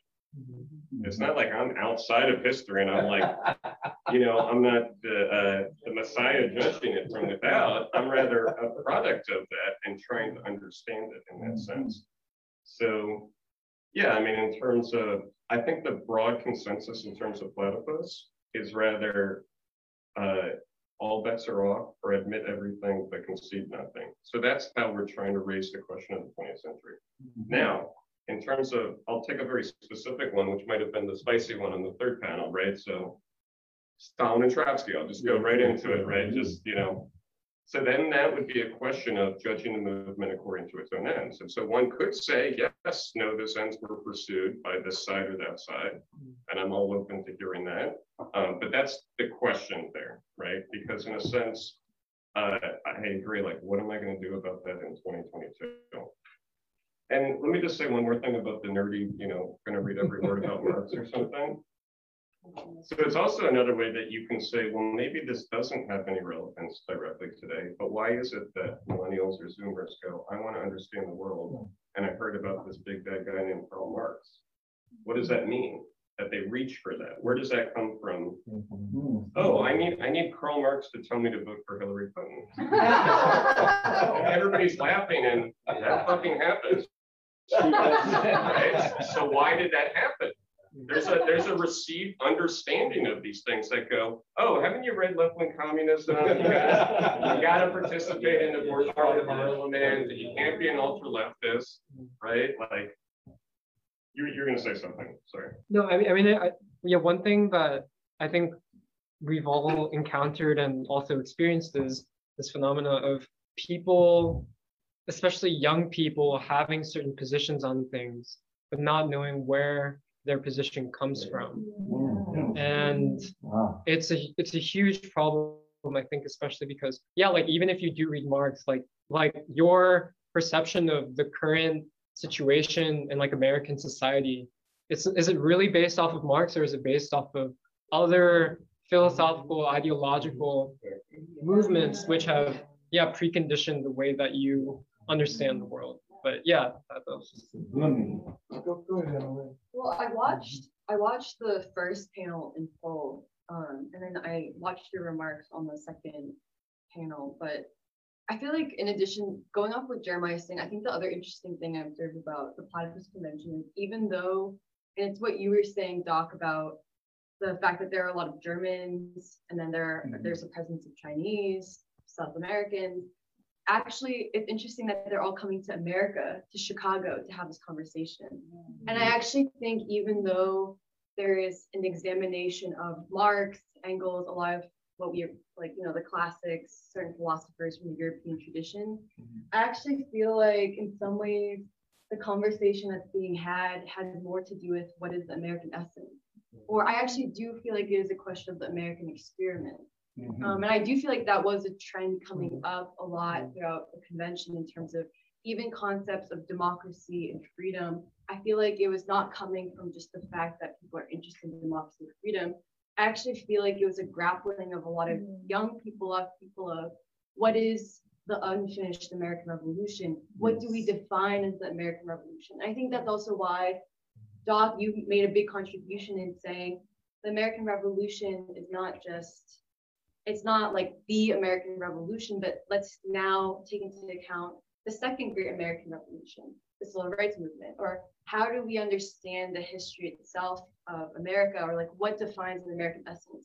Because in some ways, I think that actually platypus, and I don't know if it's conscious or unconscious, but I do have a, I feel that like the desire to understand Marx or Engels, Adorno, whoever, actually has more to do with trying to understand what is also the assumption, like what are the assumptions in America? And I, I do bring up the question of America just because I feel like even though I know it's a platypus is international and they call themselves like it is the international convention, I actually do feel like there is a central question of like the importance of the American experiment. Um, and I also feel like it's more important than ever because not just because like here at the free school, like the reason why we're so interested in understanding China, the Chinese Revolution, or interested in understanding Gandhi and the, and the, and the anti-colonial movements of the world, it's also to better understand like what about America, the essence. Um, and I also think that's why we also refer to Du Bois a lot. Like you're saying, not just the synthesis, but how does Du Bois complete, perhaps complete um, something that Lenin could not, partially because of the historical period. Um, and I also do think, like, I actually am, I found the first panel really exciting, especially like the interplay of you, Doc, and the other speakers. Like, I really enjoyed hearing like you and um, what's his name, Benjamin Studebaker talk. Yeah, I mean, he even though he comes across as a character, actually, I found a lot of the substance of what he was saying really interesting. Um, and especially like it, it kind of brought me back. I, I found I, I really actually recommend people watch the Platypus Convention also in better understand free school's role mm-hmm. because it reminded me a lot of free school's understanding of history, our like philosophy, our principles, especially like the idea of the triad. You know that the mm-hmm. history of the world, especially America, cannot be explained in a dialectic. But instead, what about the black worker, the white worker, and the white master? Mm-hmm. Um, yeah, and also I think the his, I mean, and I think I think something that's special with the free school is our understanding of the centrality of not just the Black freedom movement, but the Black worker. Um, and it's something that you can also feel in Chicago, but also when we went to the South, like what we really felt was the centrality of the Black worker, um, but also the triad, the Black worker, the white worker, and the white master. And then also what that says about the Great Migration when Southern Blacks moved north. Um, so yeah, it kind of brought it, it brought back a lot, you know, and also like I was really interested in Spencer on the first panel. He said something like democracy is the barrier to liberalism. And then there's Say that one more time. democracy is the barrier to mm-hmm. liberalism or something to that extent. That was interesting, like the whole conversation of democracy, because Du Bois, he says, and then you said this too, Doc, you said actually what the Black freedom movement did was explain that democracy in America, but also you could say the world would never be achieved without racial equality. But then you have to say racial equality can never be achieved without peace. So now say, so now connect it and say democracy can never be achieved without peace. Um, so it, yeah, it was, it was really, it was a very um, interesting, like the panel I watched was very interesting in itself and I'm excited to watch the other panels. Uh, yeah, so I, I, I watched, uh, uh, I think I watched about three panels. I saw the two, uh, the doc on the liberalism and the, uh, the second one, the leadership. And I saw the, the other one that you weren't on, the nineteen eighties left. And I, I thought they were all interesting. I wanted to say, first of all, that I do really, uh, appreciate that Platypus is trying to do, bring, uh, intellectual work back into the left. Because I mean, I think that's a theme I've certainly taken away from uh, my experience here because I mean, speaking of uh, my own ex- my own personal experience on the left, like having been involved before coming here with different kinds of left parties and so on, where you know you see why all that work leads to nowhere because there's no there is no intellectual base for any of it. You know, a lot of it is uh, different kinds of organizing, which inevitably play into the hands of the ruling elite. So I I, I really uh, appreciate the, the the fact that this this is being taken up by platypus. And that mm-hmm. i think that the what i also liked about the panels a lot was that different perspectives were brought there. I mean like you said the, the debate is remaining open. I mean there may be may or not may not be a consensus among platypus members about a particular mm-hmm. issue but regardless that question is being is being debated. And that was very refreshing because uh, we just don't see that. I mean that's cancel culture and that's you know mm-hmm. Conformity of thought and all of that sort of sort of stuff. And so I does certainly see platypus, uh, at least based on that that conference, uh, challenging the conformity of thought that is the, the elite is is basically perpetuating. And uh, I mean, I'm glad that today, Danny, you, you clarified what you mean by failure and success. And uh, I would say that again, uh, the way I perceive others uh, talk about failure and success, especially in the these different left groups, you know, I think I think it's problematic for them to use the term failure and success because of the connotations, and that's why I was suggesting incompleteness versus completeness, because you we also have to look at the question of responsibility. Who is responsible Yes. for a project being failed, successful, or Yes. incomplete Yes. complete, right? Because I think what Jeremiah was also getting at is that certain debates, uh, which while okay, I would I would agree, for example, the Trotsky Stalin debate, there are parts of it, the Minoche, uh, Minochet, the details, which are not very relevant. But I think some of the substance of that debate over questions of state power, of socialism in one country, or that's just one example, other debates about the civil rights movement, about the various national liberation movements, those debates are still relevant because we have to get to the question of who is responsible for the incompleteness, right? Because there's one perspective which is which is what I I have found in the predominant in the current American left the, uh, or the current predominantly white American left, which is saying that the responsibility uh, is is because of the, the revolutionaries themselves, the people involved in these projects, whether it's the experiment socialism in the Soviet Union, with the civil rights movement, with the various national liberation movements, the, the consensus on much of what I found in the American left and certainly in academia is that oh the reason those all those projects failed is because the betrayals of the leadership the- mixed with uh, you know various things that they were they're repressive they're undemocratic versus uh, what I think most of us here would would would uh, believe is that the responsibility falls on you know the the reactionary forces first of all the U.S. ruling elite U.S. imperialism and so that's why I would suggest incompleteness versus completeness Can I right ask a question Yes, about that? yes, Which is that if that's the case, then it becomes a question of what are we trying to learn? I mean, I tried to, the reason I brought up responsibility from within is simply because that would actually be something I could try to learn from. Whereas to the degree that it's just military, like, uh, outflanking by the, the reactionary state powers, then in a sense, it kind of stays at the level of just like militarily not being. well I would I'm not, it's not that I'm not saying that that doesn't exist, obviously it does, and Tony knows someone who was very close to me who actually partook in kind of letting some of what John Raines. John, Oh, oh, oh, John yeah. Raines, Oh, yeah, yeah, yeah, yeah, yeah. Oh, um, my who God. partook in revealing actually a lot of COINTELPRO, basically. Okay. Someone who was, um, Professor of religion at Temple. Okay. so I guess the only, the only reason I, the reason I bring that up is rather how someone it, we're trying to bring up a historical question of how people understand what has been passed down to them. So it's not a, like, I'm not trying to say that there are not terrible reactionary powers that be. And, you know, since we just read Rosa Luxemburg, I mean, she was literally just murdered by one of them as well. And of course, you know, I think what Donald, the reason why I think Trump has been great is because he's revealed deep state. I don't even know if I'm allowed to say this.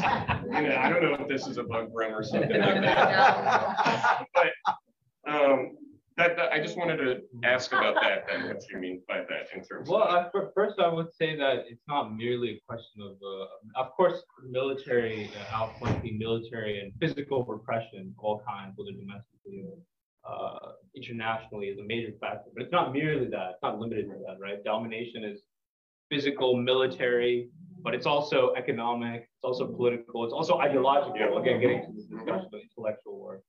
And in, in some ways, the ideological is the most deadly and continues to be.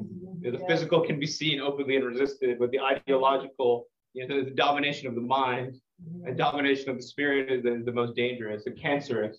Yeah. So uh, I would suggest that for us, even now, we still have to, still a great deal of work remains to understand all those dimensions of uh, of uh, reactionary assaults on various uh, experiments and movements for liberation, uh, which are incomplete, and why why that means that they're they're incomplete because that suggests if if if we can identify and we can come to a conclusion through analyzing these things scientifically that the responsibility lies on these reactionary forces, then we can say, oh, it's incomplete just uh, despite the best striving of the people involved in them, and thus we need to take them up. And of course, we need to learn from what's happened since then and so on. But I think the other conclusion, which I think I've experienced the dominant one, which is that the responsibility is because of the people, leaderships of those movements, the people involved in it. Then it's like, okay, maybe we can take something, but we have to rethink things. We got to embrace new ideas. Then to get into identity politics, get into ideas. Oh, they didn't have that. Martin Luther King didn't have, for example, you know, uh, intersectionality. So we need that. Oh yeah, yeah. So so so we, you know, that that's the real reason to understand that. So so that's that's what I mean when I'm talking about. Uh, I mean, I appreciate what you're saying. Receive wisdom, right? We're not we are not operating outside of history. We are we are very shaped by everything that's happened uh, since this period, and that includes the various ideological assaults which happened on these movements, the various ideological assaults which have happened afterwards. You know that have been that that you, that you have to dig through to even get to the to the actual history. So I, I think that's the task that's before us, and I think that the I mean that's what I liked about the panels that I think there was an opportunity for some of that to be debated. And I mean it's a it's a process, right? It's a intellectual work, uh, especially for for you know people who are radicals, who are on the margins of academia, margins of the dominant intellectual spaces. As many opportunities and as many spaces we have to have these discussions, I think is a is a positive. So, and I mean that that's the point. We cannot leave this uh, uh, in the hands of the elite. We cannot allow the elite to, to shape the, the received wisdom. We can't allow the elite to mediate these debates. Uh, we can't allow the elite to be really involved in any way. We have to struggle for ourselves to shape alternative forums and uh, analyses. So, I mean, I would say that I, I, I got that out of out of this, and uh, I mean, it was interesting. I appreciate that there was an honesty, also the honest airing of differences. You know? For example, that you're saying in that second panel with that Andy guy, yeah, the honest airing of differences, or even you know. Uh, the debate you had about categories, whether race is merely a liberal red or white category, or whether it's material reality, is a good. It's a, it's a debate we need to have on the left because we can't we can't allow the positions merely to be you know the liberal reified versus identity politics. We need to we need to get into what are the radical uh, alternatives. So. Oh, I'm sorry. Oh, yeah, go ahead. I'm sorry. Excuse my back, y'all. I hate not being able to. Yeah, yeah. So just because I thought that was so, so, uh, first of all, I've been so inspired by you guys. You guys are amazing. I haven't felt this good in years. Oh. I've been sitting in some lonely wasteland of, I don't know, liberal, wishy-washy, crazy pants. Uh, uh, yeah. Anyway, my, my mind is really clear right now. I'm feeling good. I'm feeling so inspired. You guys are amazing. So I see the future here. So. round of applause. It inspired go back and just really rejoin the struggle because I have been kind of sidelined and just depressed and totally made it that much worse.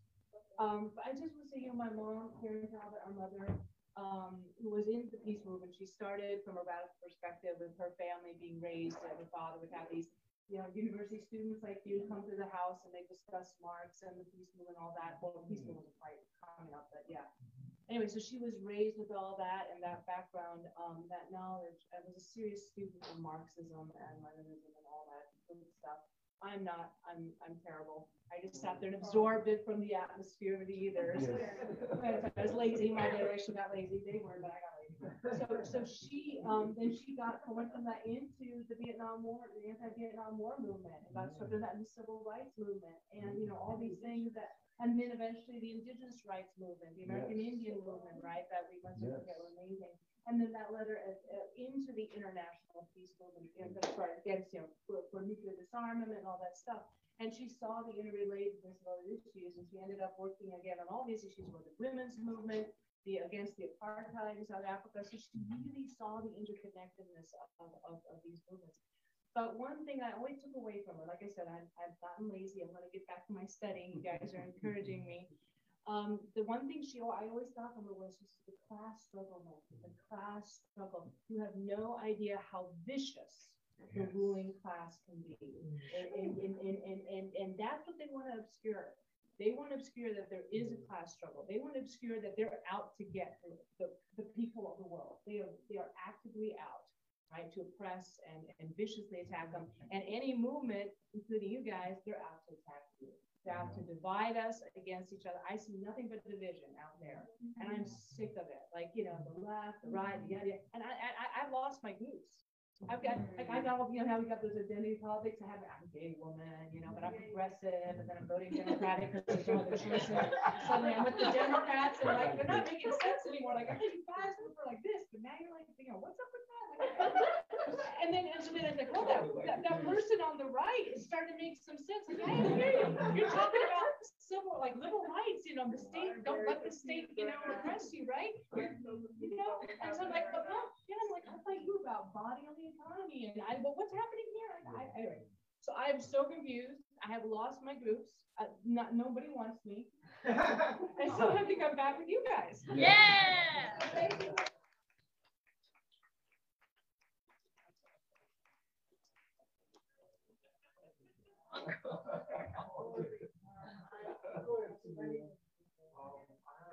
earlier that I wanted to bring up because um, uh, so I, I, grew up in an elite bubble sort of near Villanova and Haverford, and um, that I, I, was, I was sort of educated sort of.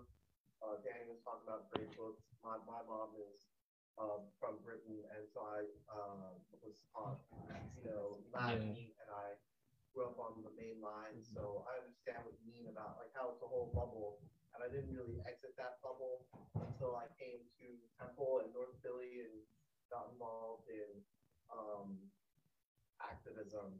Um, and um, there was a time when I went to the University of Oxford for an internship, and you were talking about how there are these Chinese students at University of Chicago and back in 2008, when I went to Oxford, none of the, the lab scientists were British. They were all from somewhere else. Mm-hmm. Um, and it was, uh, you know, the markings on the wall for really what Britain is today, which is, you know, hardly, hardly British. There's, um, you know, it's uh, mostly when I went to London, you hear a hundred languages on the street, you know, a lot of mm-hmm. Ethiopians. Mm-hmm. Um, you know, so that sort of brings it back to um, you know, my experience, you know, being taught Latin, all these books, being educated, I was sort of, you know, that uh, that uh, past was being educated out of me uh, in that bubble. And, uh, you know, it was only until I got exposed to you know, the ideas of the free school, uh, I was uh, liberated by the, these ideas of uh, a new possibility and uh, it was only until I studied the you know civil rights movement and Black history that I was able to see uh, India in its entirety. So it was only by studying, um, you know, the civil rights movement, I was able to uh, go home to India. And, you know, I think even uh, the Indian history school talk about how Indians don't even know India anymore because of the corruption of the Indian elite. And then, uh, you know, just to comment on what Danny said about the deep state, I was, you know, driving with my Starbucks oat milk latte and I was listening to NPR and I was listening to Donald Trump say that uh, he was interested in Mike Pompeo. And it was just real casual press conference. Like, oh, Mike Pompeo, sometimes they call him Mike Deep State Pompeo. I almost stood up.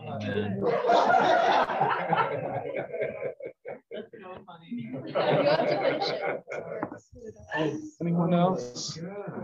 Go ahead, Michelle. I'd like to say something. Uh, I, I won't say much, but I think I think I heard a little bit about the convention from both Caleb and Doc after they got back from Chicago, and um, I found it to be a really exciting harbinger of like new times to come, and also I think a turning point in the ideological, the general ideological landscape. Um, something else we've been talking about is how this has been 10 years of free school. This actually next Saturday is the 10th anniversary of free school. Yeah, and I've only I've only you know seen the past three years myself, but I've heard you know some about the first five years of the sixth, seventh year, and um, my mind is always on like the trajectory of what this collective has been, like how it was seeded, how it's grown, and how almost unbelievable like this type of political and ideological struggle is. And I think I think platypus is, is an example of that, at least this like new unity between free school and platypus. Yeah. Um, yeah, because the first time I ever heard about platypus was in early 2019 through Caleb and then Zayu. And I had a really hard time understanding how um, it could be congruent with the ideas of free school. Mm-hmm. Um, and like seeing that congruence now is, for me, it's just very exciting, but I think it also points to how the deepening crisis is leading to a heightened um, like a heightened commitment to the truth among a certain category of people who are i don't know like particularly intellectual or particularly like emotional particularly moral but i really i really think that like in the next five ten years there's going to be a lot more people like looking to free school for clarity or looking to have some type of relationship to these ideas. And mm-hmm. as someone who feels who is very committed to like the vision the project of free school it's it's also very interesting for me to see that people engage with these ideas in different ways in in ways that you know like i i wouldn't have conceived of. That is not the way that i choose to engage with them but um yeah it's i think the example of the platypus convention and the way that we've all spoken about platypus has led me to think about the way that i practice politics more broadly or more creatively as well. Um yeah mm-hmm. so uh, I, I i don't have that much else to say. I just mm-hmm. think i think this is a, a special turning point. Mm-hmm. Um, and I think this also has to do with coming out of two years of COVID. And, um, people are looking to reconsolidate over something again. And um, and Doc and we were talking about this a bit this morning, but I think the truth stands the test of time, and this, this is also of that.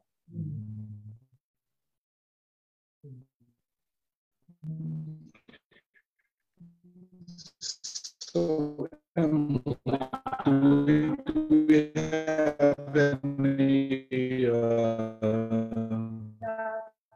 oh. Oh,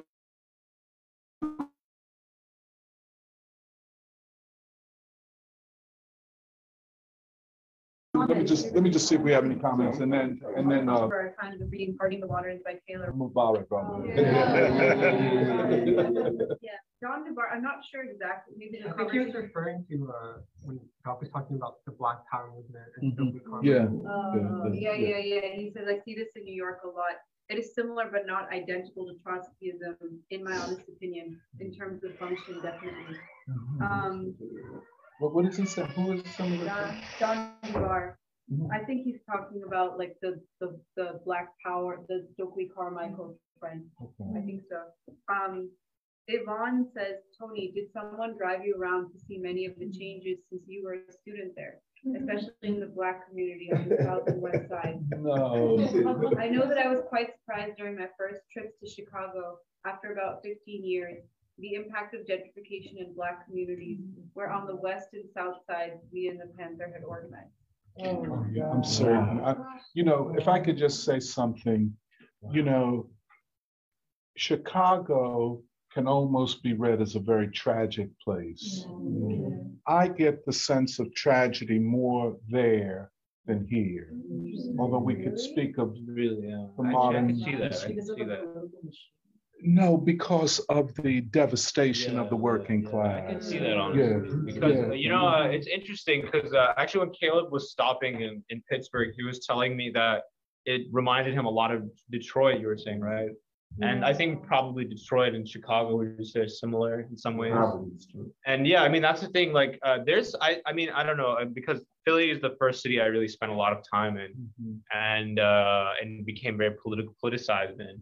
Um, and now I'm living in Pittsburgh for about uh, it's been about not been a year yet straight, maybe like eight months. But uh, I I do I do sense that there is some special kind of uh, spirit and struggle, spirit of struggle. Like this, it feels like there's prob- a lot of problems, a deep sense of alienation and suffering here, but you feel like the fight is still going on here. You know what I mean? In Pittsburgh, I you know as I go around, as I try to I try to find like equivalents of what's here in Pittsburgh. Of course, there's no equivalent of the free school, but I try to mm-hmm. find mm-hmm. you know, what is the equivalent of the Church of the Advocate? What is the mm-hmm. equivalent of other institutions? Yeah, yeah. What is the equivalent of Nation of Islam? I, but I'm trying to find, but you find like a lot of it is either gone or kind of co-opted and sold out, if I, if I can say. And it just feels like I was telling Derek earlier. It feels like being in like a almost like a city that's a it's from from the industry perspective. So deindustrial, like a industrial cemetery, Yeah. and it's like people are building on top of that carcass. You know, there's like because uh, Pittsburgh and I think Detroit and other places. I don't know if Chicago might be similar. Like lost so much of its population from like the 80s until the mid 2000s and then there's the the gen like the med and university driven and health driven and big tech driven repopulation so it's like you'll go around and you'll say like oh here's a bar oh this used to be a bar oh, there's like an abandoned factory. Oh, this bar used to serve the people from that factory. They used to come after the night shift drink here the next shift. But now oh that's that factory's repurposed into condos. This bar is repurposed to a hipster place. The whole city is full of that. And then so I'm trying to read like, oh, like what I was telling you, oh, Dennis Brutus lived in Pittsburgh. Yeah, August Wilson lived in Pittsburgh. There's a whole black arts movement, black theater scene in Pittsburgh. What happened to all that? It's like everybody, everybody died, the theater closed, institutions closed, the factories are gone. And uh, yeah, you get that spirit of devastation. And then on top of it is this shiny, happy, you know, plastic mm-hmm. university, big mm-hmm. tech, mm-hmm. you know. And so, and it- it's very interesting in Pittsburgh because across the color line, like, you know, the neighborhood I live now, it's called Lawrenceville, and it's now it's a very hip neighborhood. But I talk to people even like 10, 15 years ago, it was like an opioid center of Pittsburgh. It was all white people. All, and it's still you a handful of remnants are left of like you could see like white working class people worked their whole lives and now they're just seeing around them everything change, you know. You know, um, just apropos what Yvonne was saying in this idea, you know, I, I didn't visit um, the South Side mm-hmm. because I do know the South Side, which if you read, for example, any of the novels like Richard Wright or anybody that wrote about Chicago, Du Bois is uh, mm-hmm. writing about The Chicago politician. the Chicago politi- in the Dark Princess. Mm-hmm. You know, you get this sense of this vibrant community with all of the contradictions, but all of the vibrancy. And now to see that wiped out, I was afraid, actually, I have to, to go to the South Side because I didn't want to see any more tragedy.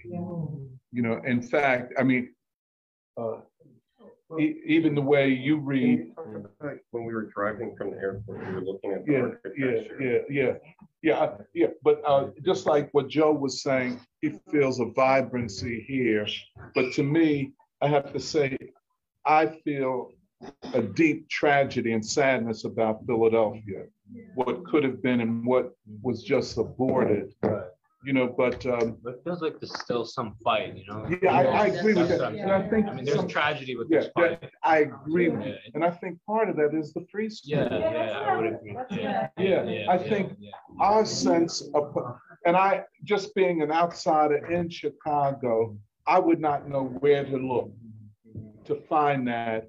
And Danny told me to mention when we were coming into Chicago from the airport, you know, uh, which is the far west side, coming in, yeah, coming into Chicago.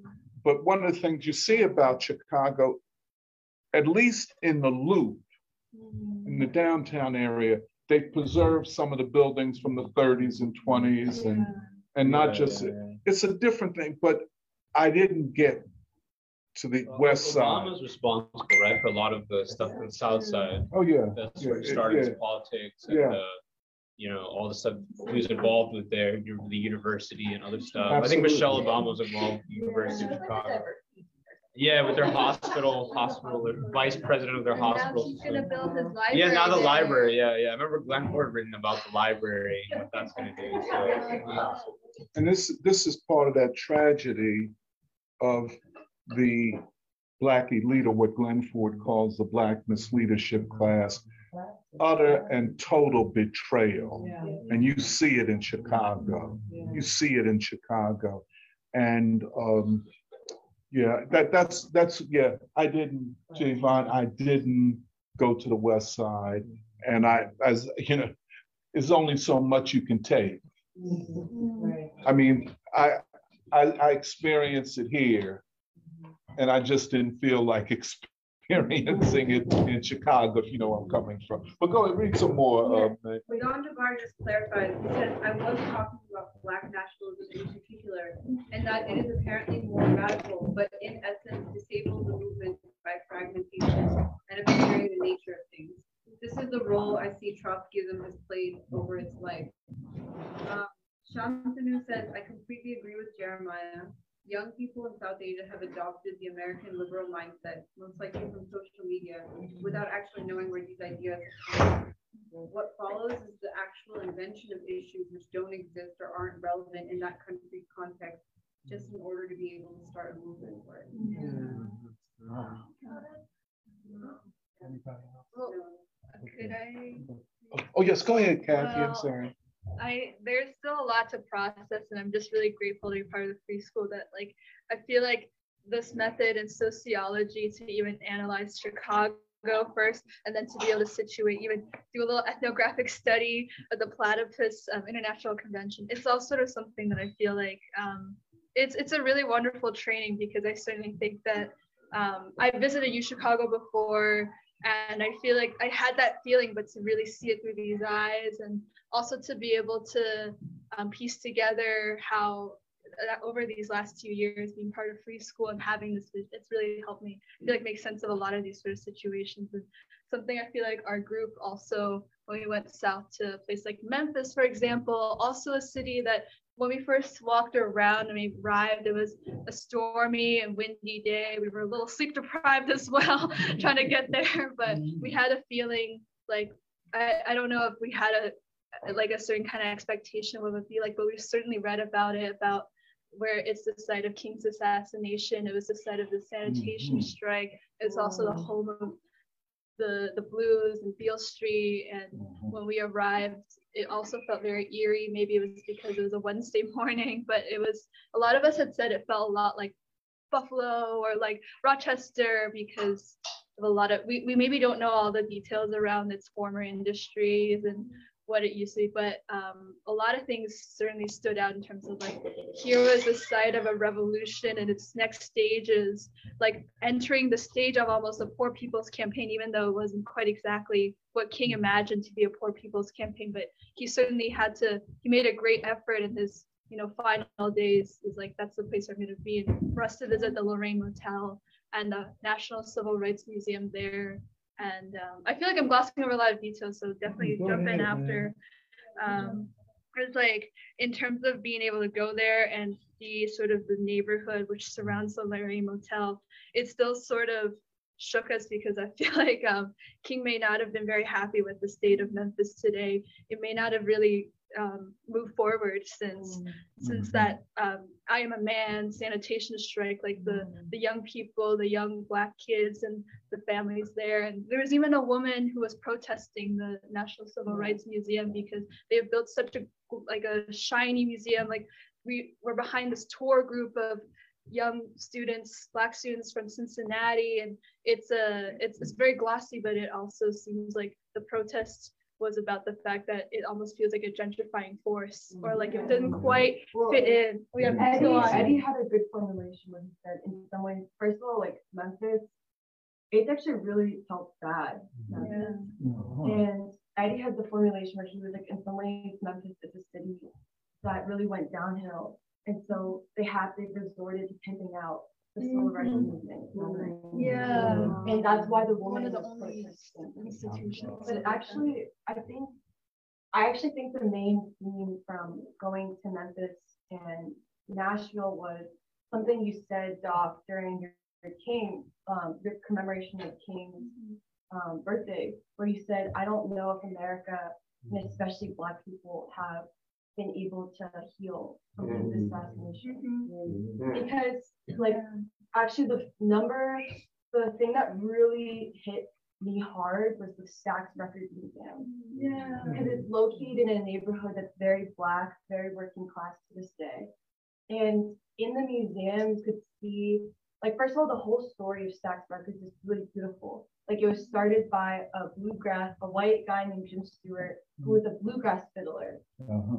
And he and his um, sister started a record, like just a record shop at first. And all the kids, like all these kids would come in, and unlike other record stores, they could just play whatever record they wanted. So all day long, like they had quotes on the wall saying, like it felt like a library. Mm-hmm. And the other thing is that in Memphis at the time, the public education was highly emphasizing music. So mm-hmm. all the kids in the neighborhood, all these kids were in bands, they were doing this and that. Mm-hmm. And in the museum, they had a map showing that within the 10 block radius around what became Stax Records, like that's where all the artists came from. Mm-hmm. Booker T of Booker T and the MGs was one block down. Guess who else was born in that neighborhood? Aretha Franklin. And what else is in that neighborhood? Mason Temple. Yeah. Where King gave his last speech. So, you know, you see in that, just in observing Stax, you know, the connection between music, between the religious institutions, you're connecting the public public education system. Jim Stewart, that founder of Stax Records, he is quoted saying, he said, I think King's assassination is what really destroyed Memphis. It, was, it was the beginning of the end of Memphis, and it was the beginning of the end of Stax Records. Yeah, he said after that we could not recover because people were so traumatized that before King's assassination, Stax Records was a label that was hugely influenced by country, by mm-hmm. gospel, by the blues, and it was very integrated, white and black. Like in all honesty, and there are quotes like from all the black artists saying Jim Stewart knew black music more than some black people. And this is, you know, and Jim Stewart said after King's assassination, people couldn't trust each other anymore. Mm-hmm. That's crazy. That's a, that's a big problem, you know, generally now. you And in some ways, I think it's connected to this thing of like Black Power. It's connected to like what happened after King's death. Um, and it was just you really felt the presence of the blues.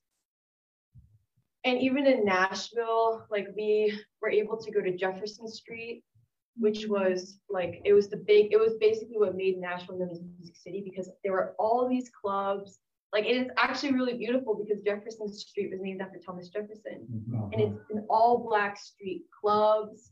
It's like where everything's hip and happening, clubs and bars and businesses. And mm-hmm. it's on this one street is where Fisk, Tennessee State University, which used to be A&I, and Meharry are. So there are three mm-hmm. HBCUs on the street. It's all clubs, and Sam Cooke, Jimi Hendrix got his start there. Aretha Franklin, Etta James, all these artists would stop on the street to play, and no one knows about it. But we went into this small museum started by this like 80 year old black guy who never graduated high school. And he literally was a living example of like that song Backwater Blues. Because he talked about, he's like, oh yeah, like I lived in this house where the backwaters would come up and we have to move out for two months. We'd go right back into the house and clean that inside of the house, clean the. Yeah, paint green paint and just live back in there. And he talked about the sit-ins, he talked about participating. He was like, I didn't, I wasn't sure if I was educated enough to be part of sit-ins, but like I really wanted to be part of the sit-ins. But then he mainly talked about the music. And he talked about, you know, he really just wanted to share with us the music. Mm-hmm. And he, this museum is not even a real oh, museum, like it's not funded by grant. He literally still works to this day to pay rent on the museum. He has paid to own the house. He pays rent. And I say all this to just describe like because also I feel like this what we saw in Memphis in Nashville, but Memphis in particular is connected to your observations of Chicago. And also what Kathy was saying, where we were not, we were only able to even understand America, like the heart of some music, but also struggle because of free school and because of Du Bois.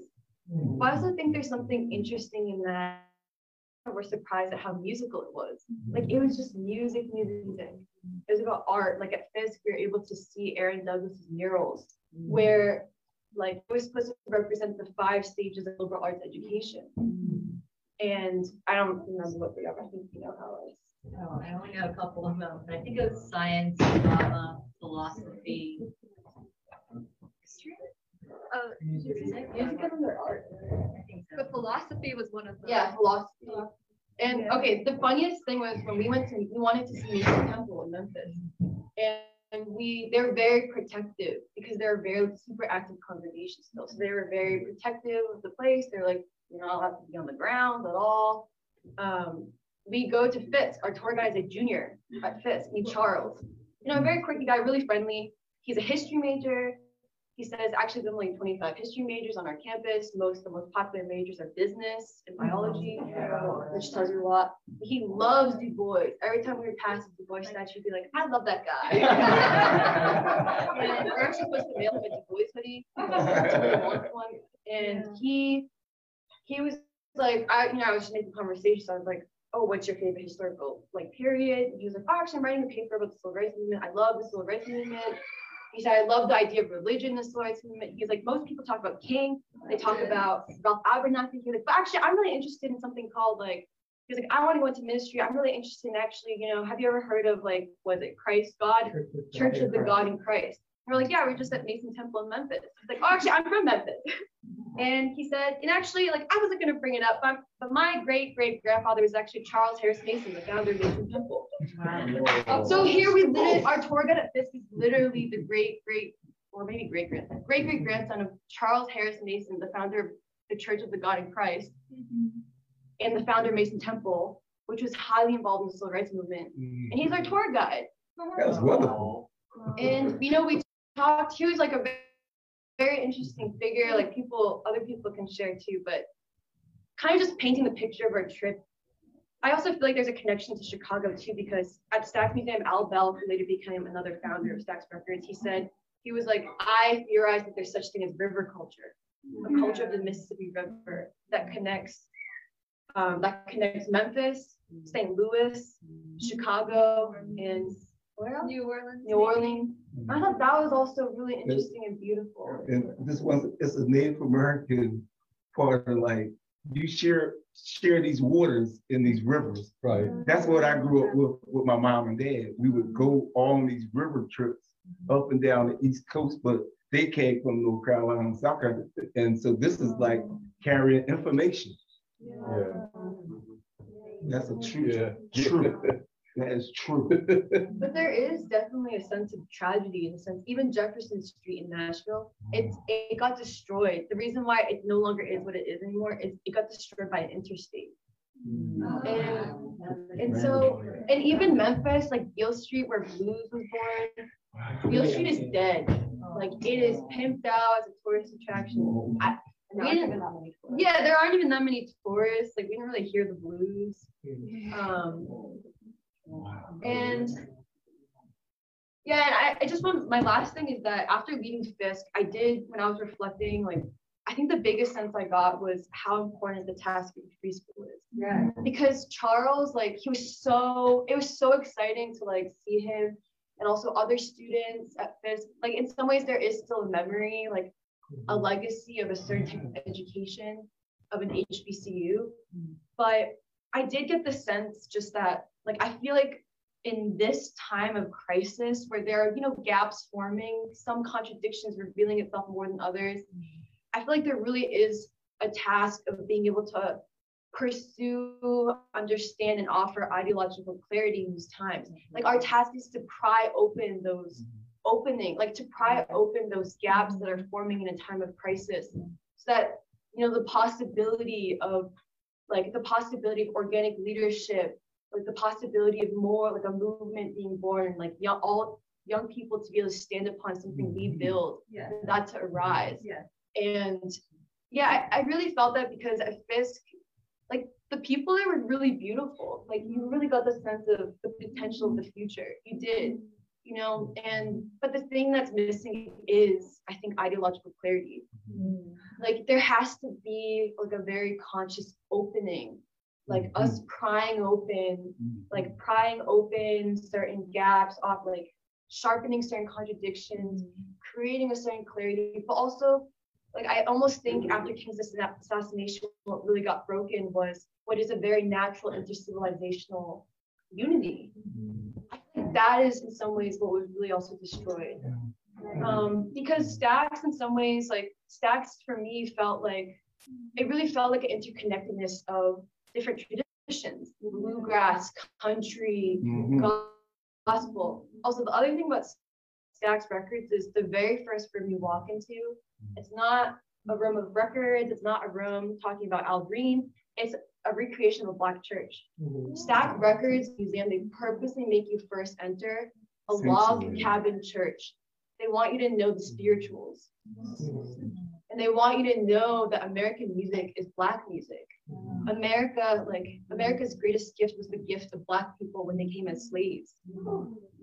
And it was Lorenzo Washington of the Jefferson Street Sound Museum in Nashville who said, he was like, if you think about it, like back on the slave plantation when slaves would be clapping and making a beat, the white master could not help but hear on his porch that beat.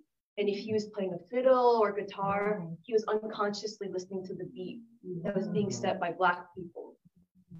And so yeah, I just there was a lot in the trip, and I think other people will fill it out. But I really left the South feeling like, well, we're doing the free school is doing something good, it's doing something right. And the task of the battle of ideas in the time of crisis is so right. And I think you actually put it better, Doc. You said you didn't say it as like a battle of ideas. You said knowledge will play a much more important role, perhaps in any other historical moment in history the world. And you really get that. You really get that from from our trip too, especially mm-hmm. when we left this. You saw all these bright-eyed young people with so much promise, and you're like, "What's the miss?" But mm. people, need, that's the thing. Something missing. There's something missing. Yeah. Okay. Uh, Let, let me see if Alice wants to say something and if Eddie wants to say. I think Jeremiah was going to say something. Oh, I'm sorry. But go ahead, Jerry, go ahead. Well, yeah, just to add, I think I'm I'm technically from the South, but I don't think I really am from the South because I grew up in Dallas, which is a very cosmopolitan city, um, very suburban. But it was really humbling, I think, to go to Memphis and Nashville. Like, despite the devastation and the disappointment of, you know, like King's assassination and the destruction of the movement, all of that, like, I do think that my, this is just like a sense that I have, but I do think that because the civil rights movement was strongest in the South, but it has still affected the way that people relate to each other. And the thing that we were constantly surprised by was how open people were to talking with us. Um, in a way that we had kind of forgotten that people could be open like that after having lived in Philly, where people are much more, you know, like, yeah, there's not that, that there's a base level of distrust, I think, amongst people. And people are much more closed as a default. And I think for good reason.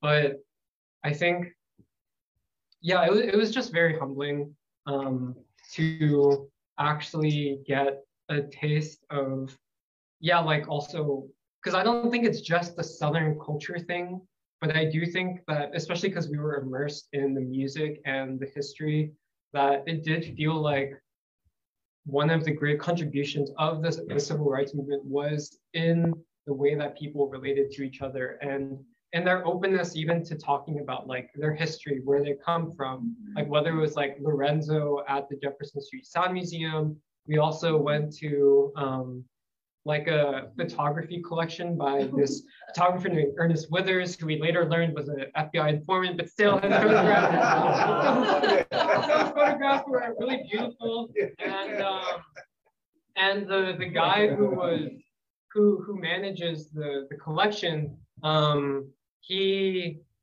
he like we were talking and he said like um, he he had these three pictures of the the Memphis strike and King's involvement in it. And he was like, that's me as a teenager standing like standing behind King, like standing behind like Ralph Abernathy and stuff. And um I think even like we were at like uh like a corner bakery or something before we left, and we had this really long conversation with this lady who worked Angie, this lady Angie who worked there, and she was talking about like you know, I think she used to work at Vanderbilt, but like she talked about like just basically how the community has changed, like especially in terms of she talked a lot about violence, how that's also changed, and um, you know, like the how basically like families have been destroyed, like this culture of actually raising children with the right values that's been destroyed over generations, and um, Well, actually, Yeah. she said it was interesting. She said it came up because I asked her like, so tell me your honest opinion about country music. Oh, and she was like, I love country. She was like, I like country much more than hip hop. mm, And she blamed. She was like, how messed up is it that hip hop is a music based on lies rather than truth? She was like, you ha- you hear these rappers, they admit they are admitting that they are lying, that they shut up this person, shut up that person. She was like, but you are your lies have a concrete effect on the youth. That's right. Yes. And then she also said, and but she also was like interesting when she talked about gun violence and carjackings. She was like, she actually said she kind of blamed. She was like, I think the youth are too sheltered. She was like, the problem is is that they're kind of entitled, so they think that you can just do whatever you want mm-hmm. and not face repercussions. Like she was comparing how she came up versus how the young people come up today. And it kind of reminded me actually of China because I think in some ways there's a certain like you gain a certain experience or value system under extreme cir- like circumstances of suffering. Versus now I think China has to reckon with a change in values that they didn't anticipate.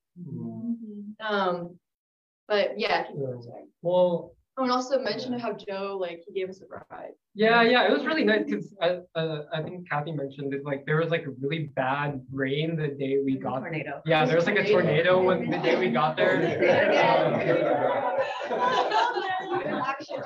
yeah, and so yeah, and like so we were like I felt I think we felt really bad because we were basically there until he was supposed to close, but he was like.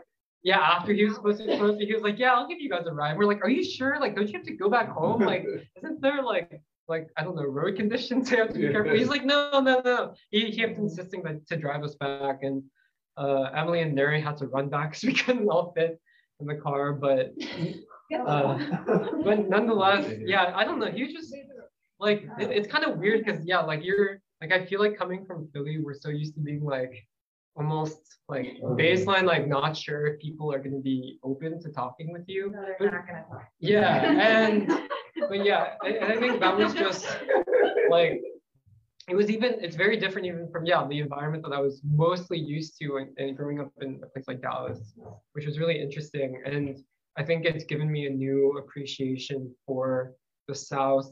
And um, I think the two things that I, I think two or three things that I also remembered distinctly were they talked about so Stax Records. I don't think any of us really knew what it was before this trip, but they were the company behind um, Otis Redding, Sam and Dave, um, the Staple Singers as well.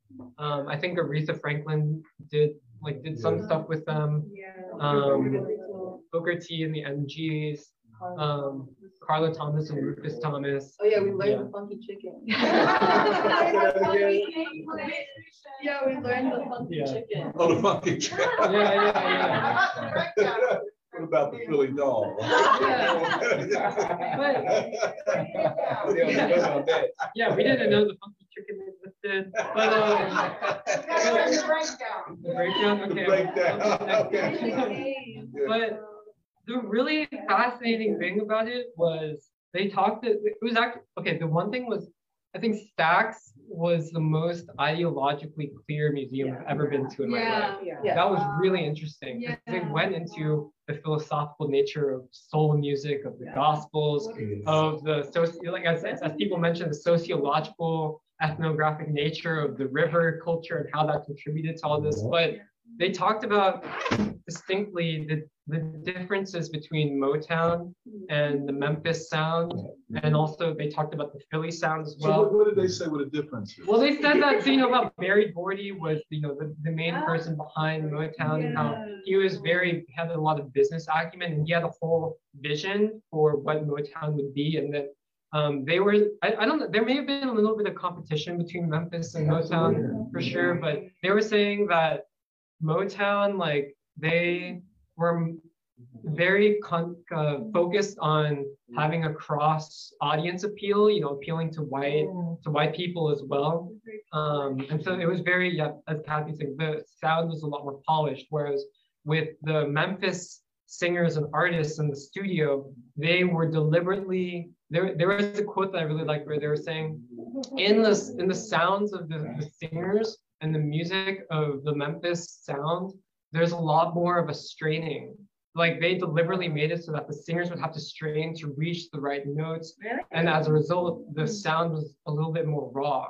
Um, like there's a tension in yeah, the sound. yeah, there's a Like, tension. More of a tension. So Yeah, but the interesting thing was, a- as Emily was saying, um, part of what was broken after King's assassination was the collaboration between white and black, whether in this and like on the sound recording or the artists themselves. Like one of the main guitarists was this guy named Steve Cropper, who was seen as like one of the greatest, like I don't know, guitarists in, in history, I guess, who I had no idea about. But like, yeah, they talked about how like even like what was interesting was like like Memphis was like a little bit more raw.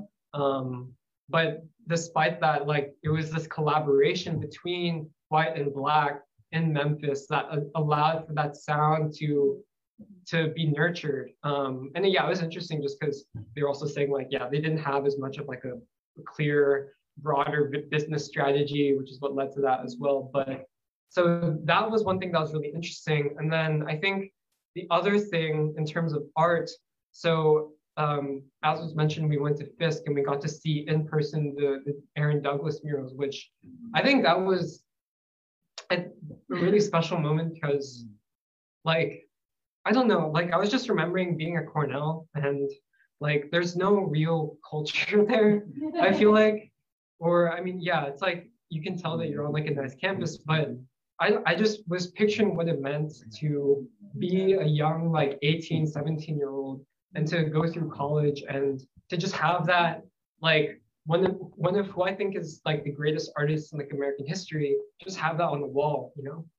And um, what was interesting was the juxtaposition of that with, we later went to um, the, like the art museum in Nashville, Frist Art Museum, and the entire this is yeah where things were really also where things were really sad where the entire first floor of this big art museum like one of the big art museum in nashville was devoted to um, basically like you know cuban art Well, they claimed But- that it was all of contemporary Cuban art. Right, but- right. But the entire, the entire, actually, it was impressive because I had never, also never encountered an art exhibit that was so ideologically clear in, in the sense of being completely, basically devoted to regime change in Cuba.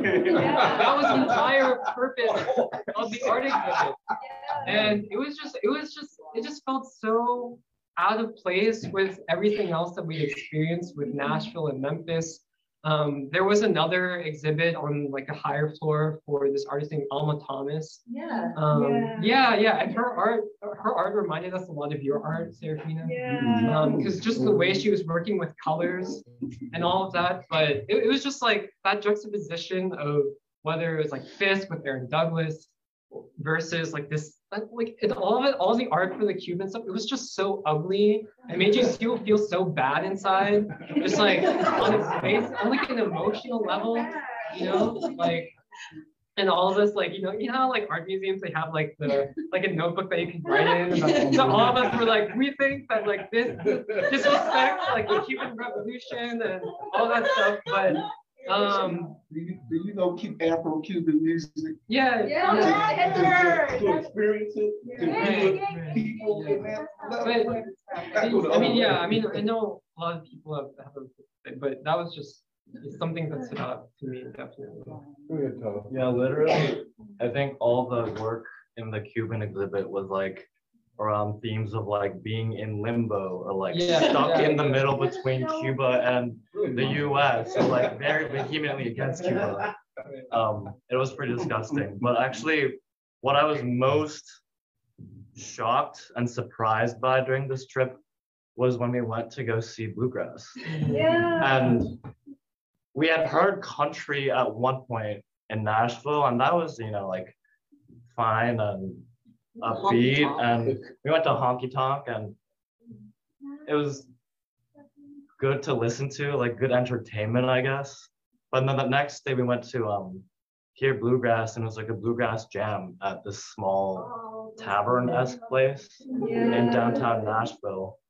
And it was a bunch of rednecks in like a circle with like guitars and banjos and singing and playing. And at first, I wasn't really paying attention because I didn't really care about bluegrass. But the more I heard, the more I was pretty captivated by the depth of like sorrow and beauty and like struggling and trying to build a life. And um, I think in some ways it really rounded out the entire trip where we began in Memphis at the Stax Records Museum and learning about the spirituals that Mm-hmm. um, the black slaves, I guess, started singing. And mm-hmm. in many ways, I saw, I guess, the true unity that was possible and perhaps mm-hmm. at one point kind of existed between these rednecks and these former slaves singing about struggling through life and living. And um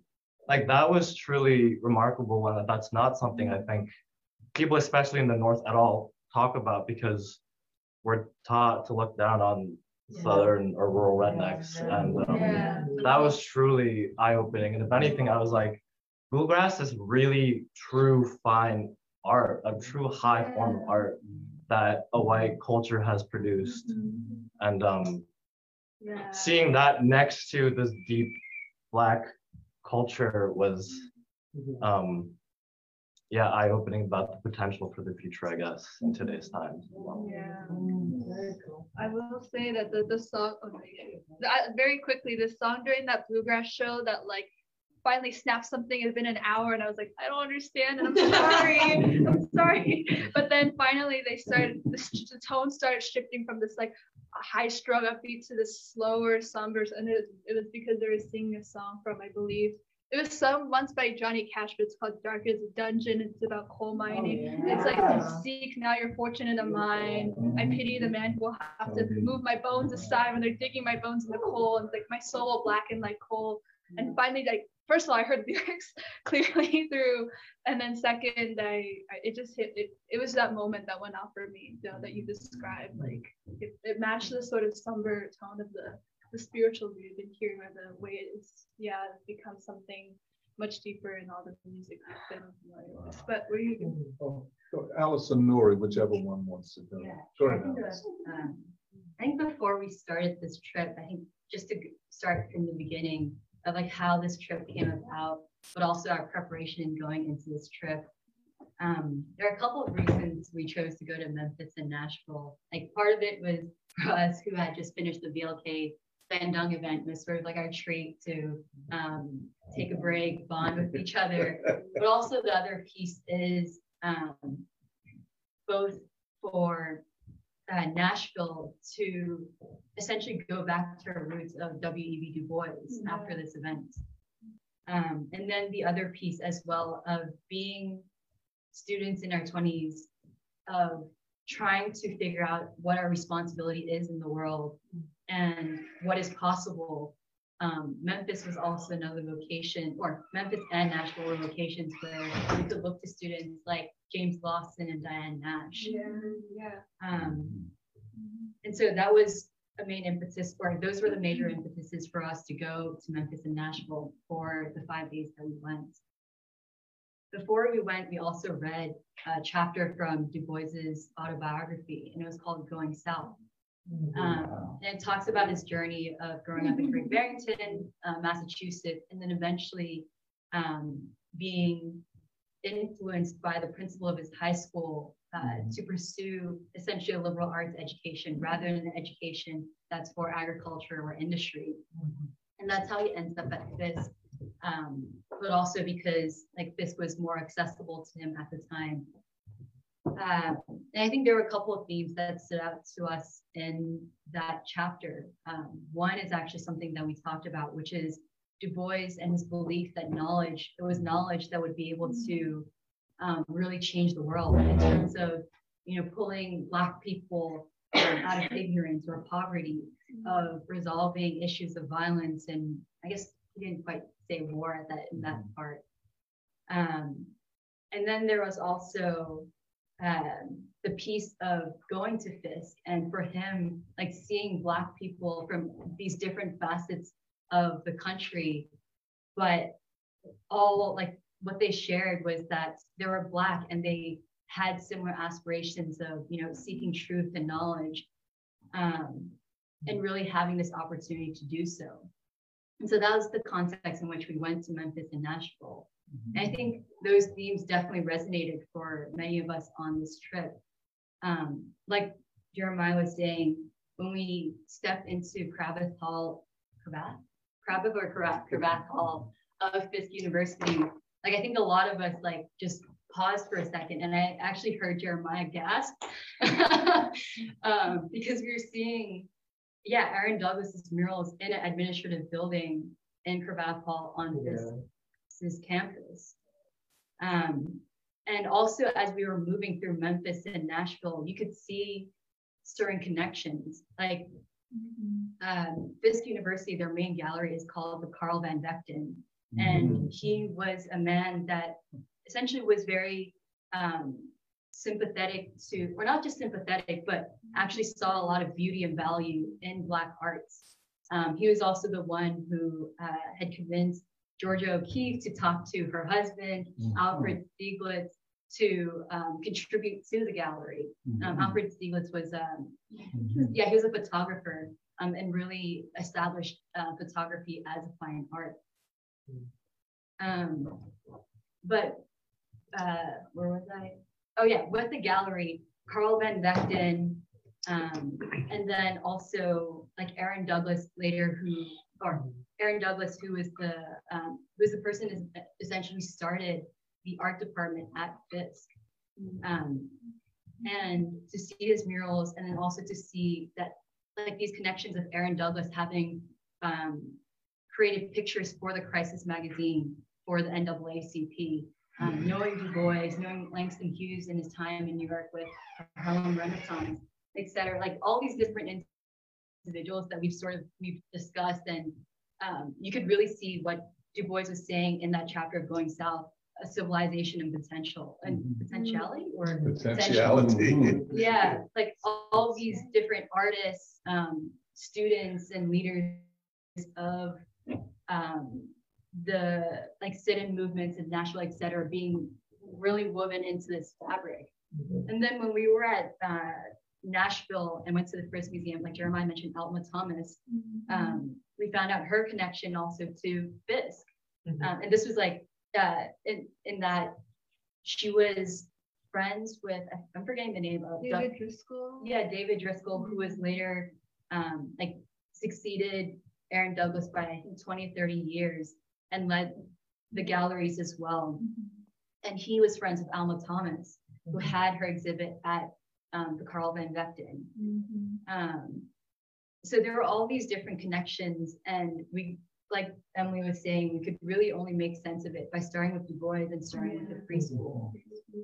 Um, and then also this last thing I was going to mention is like this thread of like, what is the potential and also responsibility for us who have seen this or borne witness to um, this tradition that we're viewing the world, but also seeing that potential through Memphis and Nashville, despite like a lot of the tragedy that's also like specifically also in Memphis as well.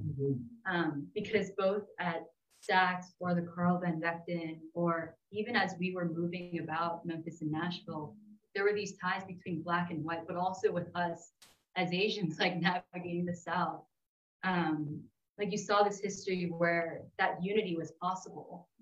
And this unity that was based actually more so on community and class because at Stax but also as we were visiting memphis for, in the first couple of days um, like black and white were a lot closer than they are in a place compared to philadelphia. Like the first place we went to was uh, Gus's fried chicken, which was like his own thing. It was like super special, I think, for like to start. But the most, like the part that stood out the most was really like black and white people, working class there, um, and not just like class struggle, but also class unity in that sense. Um, it felt much more integrated. Like a lot of us opined on like what we felt about relations there, and it felt much more integrated than um, here but that also shows like the possibilities and that by looking to history we're not only we're learning both like the actions that or actions and responsibilities individuals took but also what we can build off of um, or revive or even like as emily was saying like really pry open and pull to our current times.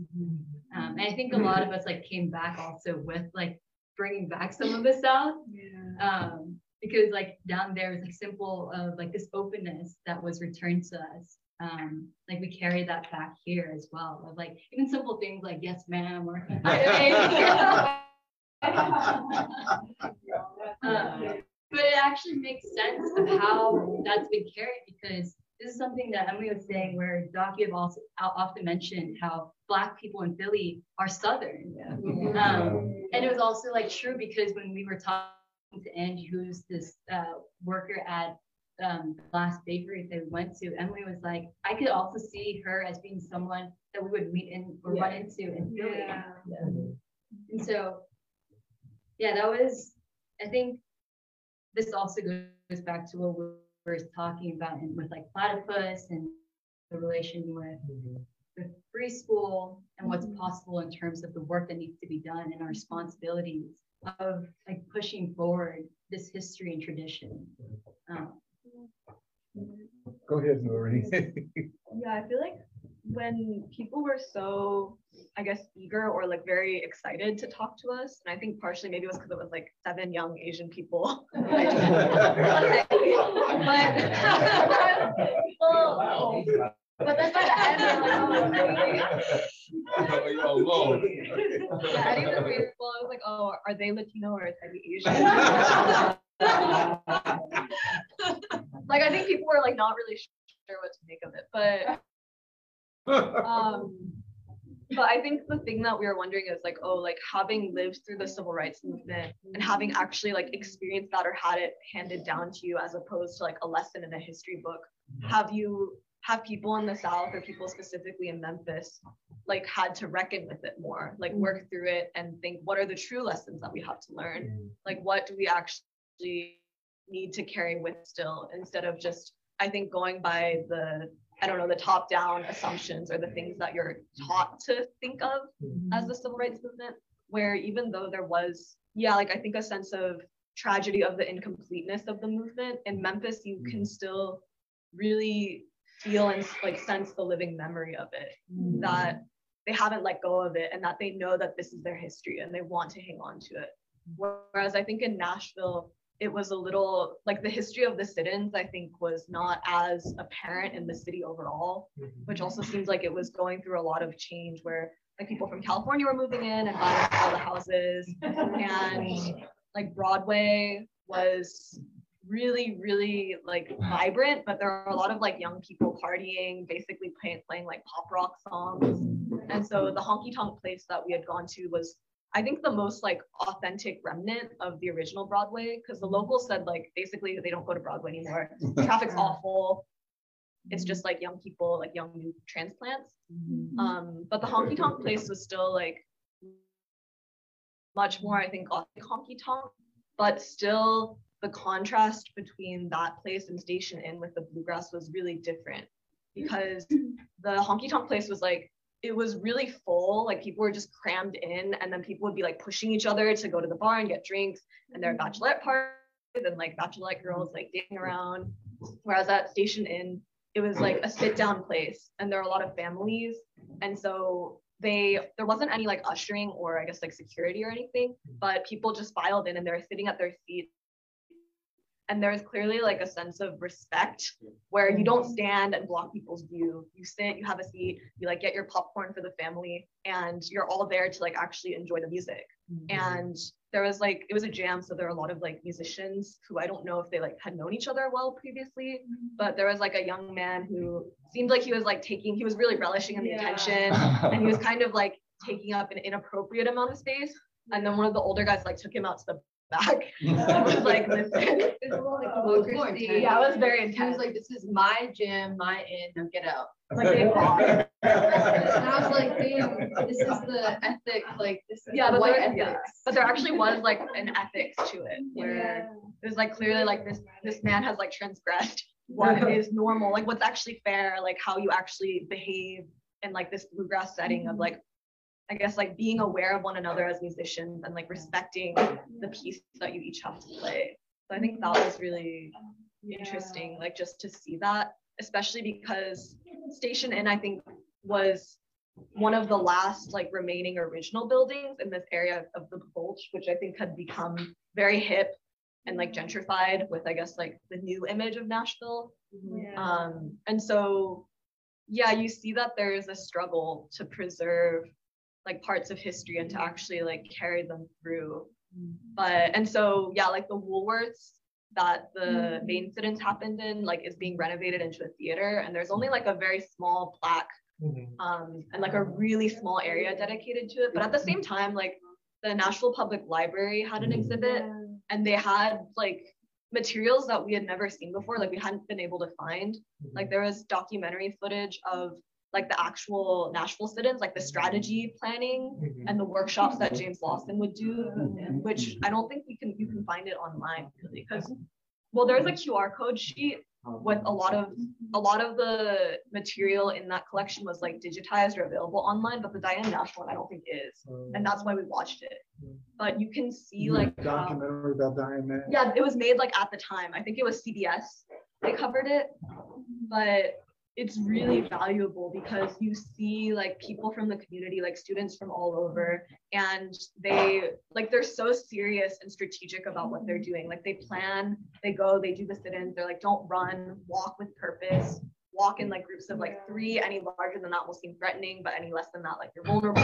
One person speaks for the whole group, mm-hmm. and then after you're done, you report back to the church and you report what happened at every single sit-in so that you're able to see like, oh, this is how people respond to nonviolence. This is how like we can understand and study and overcome this.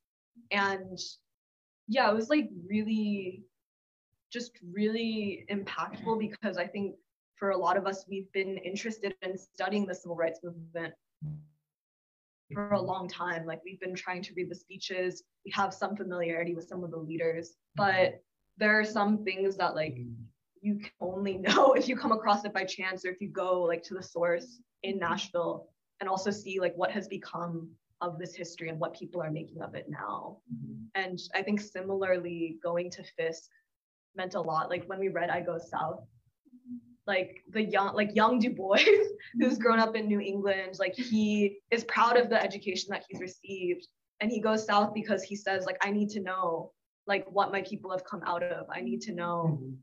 And yeah, just I think that striving and the peers that he describes being at Mhm. Fisk, where one of them becomes like the first and only black doctor in like the entire state of Kentucky or something.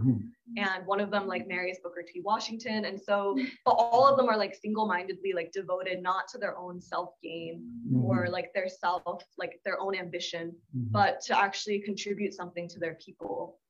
Um, and I think that's why the Aaron Douglas murals were so inspiring because I don't know, they're just like these figures and they're doing simple things. Like one of them is like looking into a telescope, mm-hmm. one of them is like holding a skull, and you know that it's like meant to represent like the theater, literature, mm-hmm. like Shakespeare. And you get a sense of like, I think like the classics, like the eternal mm-hmm. questions, the eternal classics. And there are like these shooting stars that are falling. And yeah, I think just seeing that and then feeling how Du Boisian it was, but then also knowing that Aaron Douglas, like he was at that department in Fisk Yeah. for so long. And Miss Lakeisha, who gave us the tour of the Van Vechten galleries, like she knew what to emphasize, like what was meaningful. Like what she brought out, I think, from Aaron Douglas, and also when she mentioned the Alma Thomas exhibit, Mhm. was that these were people who were artists and they're brilliant, passionate artists who had like a calling, but also they wanted to live a life of service. Mm-hmm. And they felt that. And like they dedicated their lives to that. And i feel like yeah it was really and you could also see that in her i think where she was at tennessee state. How she had and she was like oh like fisk just has a way of like calling bring you to it like when you have like when it's your time or when like you have a mission. Mm-hmm. And yeah like you could tell how like dedicated she was to her students. And like everything. Mm-hmm. Um yeah and i think just how like clear she was on a lot of things. And so it felt like like everybody else has been saying like i think there is a feeling of like recognition mm-hmm. amongst like the people that we met in the south and also what we were seeing. And like recognition of like oh like this is what it has been this is what it could be. But mm-hmm. also without the free school like we won't be able to get all the way there Let Eddie speak. Oh, Eddie, I'm sorry. Yeah, I'm hard to see back Go ahead, go ahead, Eddie. I'm sorry, man. but yeah, of course, I was very eager and like ready to immerse myself in the uh, history of civil rights. But something I was real hyped about as well were rednecks. not, not, not just like some kind of like fascination, but like when when uh, when reading uh, Black Reconstruction, uh, Du Bois really uh, laid out the the uh, condition of not, not just the black slave, but the white worker, uh, who was integral to keeping American society as it was. Uh, and it was real clear to me uh, how Du Bois uh, uh, em- emphasized that uh, uh, w- the unity needed uh, was the only way forward. And uh, really, like slavery was was terrible, but then and even uh, still now, like the condition of like the white, uh, the poor white person in America is not too different from the poor black person or any other uh, kind of person. Uh, and so I was very excited to just uh, get to know these these uh, these kind of people. And of course, it was really pronounced in the bluegrass concert how these were like obviously not exactly the same, but we're, we're still like one one in the same people. I even I even felt that like wow, you know, uh, me I, I go to college, uh, I'm Mexican. It's like you're taught to that you have more in common and and your interests are more aligned with like the educated white person. Yeah. But in actuality, I like I felt much more like comfortable and felt much closer to like these like random redneck dudes or singing, sing, singing, singing about sorrow, singing about working in the mines. And it's like, uh, you know, especially uh, uh, Mexicans who, you know, also have like a ranch lifestyle, who, who, who have striving for, for land and even now work, work, work in mines, like their conditions are like, like so similar and so same. And I, I- think it is a, a, a convergence of like all working people. Uh, but uh, yeah, wow, the the the bluegrass even remind me of uh, Mexican style musical corridos, which were uh, came about uh, to like tell the the stories of the Mexican Revolution uh, in song, and the way that they were telling story in, in song there as well. Uh, and so uh, seeing this like one oneness in people, like it became uh, so, uh, so pronounced how just how deep King's vision was to uh, really tear down uh, the color line and expand the hearts of people so that you could uh, tackle our identical issues, our, our shared issues, which were, uh, yeah. And, and so, uh, what was I gonna say? Yeah, that, that was, uh, that was very deep to me to, uh, feel, uh, feel like, wow, you know, I, I don't, we're not really talking, we're not, I'm just, I just you, I just, I just have to be, be standing next to you, but like, I feel that your heart is like more open to me than, I don't know, I, I don't disrespect any random person, black, white, or whatever that I might find in Philadelphia. Uh, and I think that is a, a, a consequence of the, the civil rights movement. Uh, and so uh, maybe someone, some, a redneck right there might not necessarily have like the deep ideological clarity uh, of, of the world situation and their position in, in society. Mm-hmm. But I think their like heart is like so so much more primed uh, to uh, mm-hmm. ad- advance, advance advance the world and be one with others mm-hmm. than maybe someone I, I I don't know some young person that happens that I happen to know to be real educated and knowledgeable about about the world and or, or it might even be you know actively trying to make it better. Oh, Let me call on Yeah, Sophie. Sophie, Yeah, well, why I'm, don't you tell everybody where you're from? I'm from Mississippi, but I was born in Memphis and I lived outside like 30 minutes from Memphis my whole life. But I'm my heart just feels so touched by this conversation because um, in the South, you definitely get the sense that you are sorry, you're left behind people and I think um the reason like the people you guys sent were so interested in talking to you because I'm sorry, I don't know. I but um true. um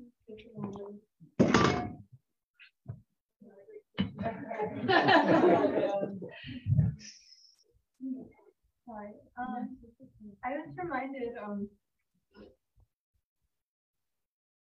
I came to plaque at the Lorraine. I think it says, we'll take the dreamer and slay him and see what becomes of his dreams. And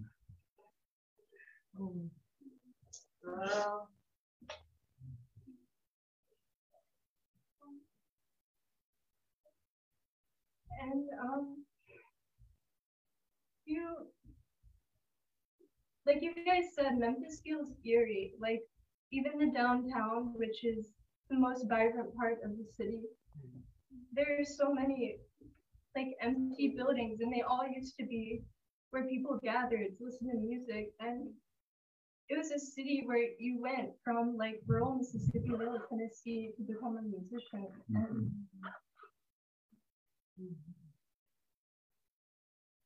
Yeah, I don't I don't want to go on too long. I don't know why this conversation made me so emotional, but um like even um the way I grew up, like people have the sense that their history isn't important to the rest of the world, the rest of the country. And even going to the Delta, which is the birthplace of blues, um, it's so sad. So many people have moved away. Um, people still come, but they're left pretty disappointed by what's left. And, um, but what gives me a lot of hope from you guys going there is um, the fact that the South has a lot to teach us and, and the rest of the country. And I was reminded of Du Bois's um, in the Souls of Black Folk, the way he describes the South and how you still feel it today. It's like a place who um, its history is so incomplete, and you feel like the horror of uh, the antebellum period of the lynchings, um, you still feel it. And um, James Baldwin saying like the reckoning of this country will be in the South, I think is so so important for us to understand. Um, yeah, I'll stop there.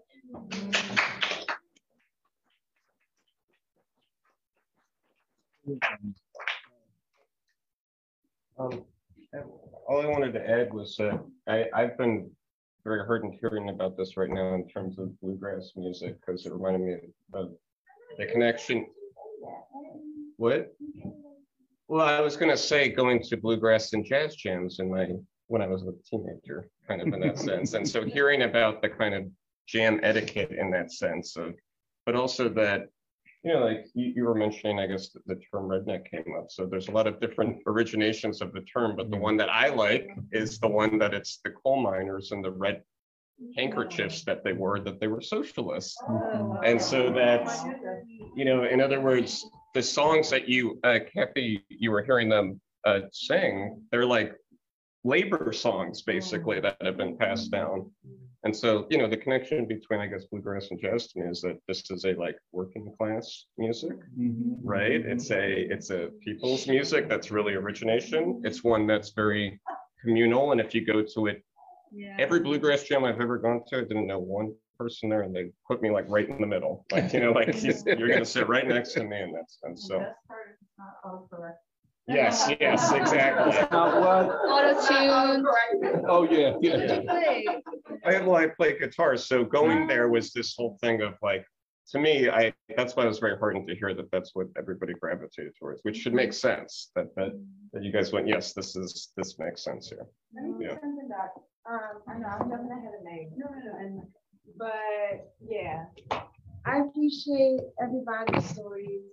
I appreciate everybody's travel. I think that, um, not to rush the point, but that it is significant to go um, and visit um, because like the kind of conversation we're having about okay well where does this kind of well it doesn't feel like the struggle is really kind of ended in philly but i really do think that that's because of the free school and we in a sense can pull out the essence of struggle that we see in other people um, that other people can't see in themselves. Um, no, I'm serious. I'm not saying, I'm just saying like they can't, they don't know or they haven't, it's like an interesting dynamic basically. Um, at least in my standpoint and being at the church or whatever. Um, and it's the fact that there's still the presence of uh, at least sticking with the truth and saying what's right. That um, there's that sense for me in the way I speak that there, you can struggle and stuff like that. But to what you're saying, um, Sophie, um, uh, that's kind of I just wanted to add that to what you're saying because I feel like in these places, whether that be in Chicago, Pittsburgh, Philly, Mhm. Memphis, down the river, Yes. and so on. There will be these stories. There, there's like this essence. Um, and I just think that what you guys also are doing is contributing to the 10th anniversary. There's a lot of things um, that I was thinking about in lieu of preparation. Um, um, and that includes basically like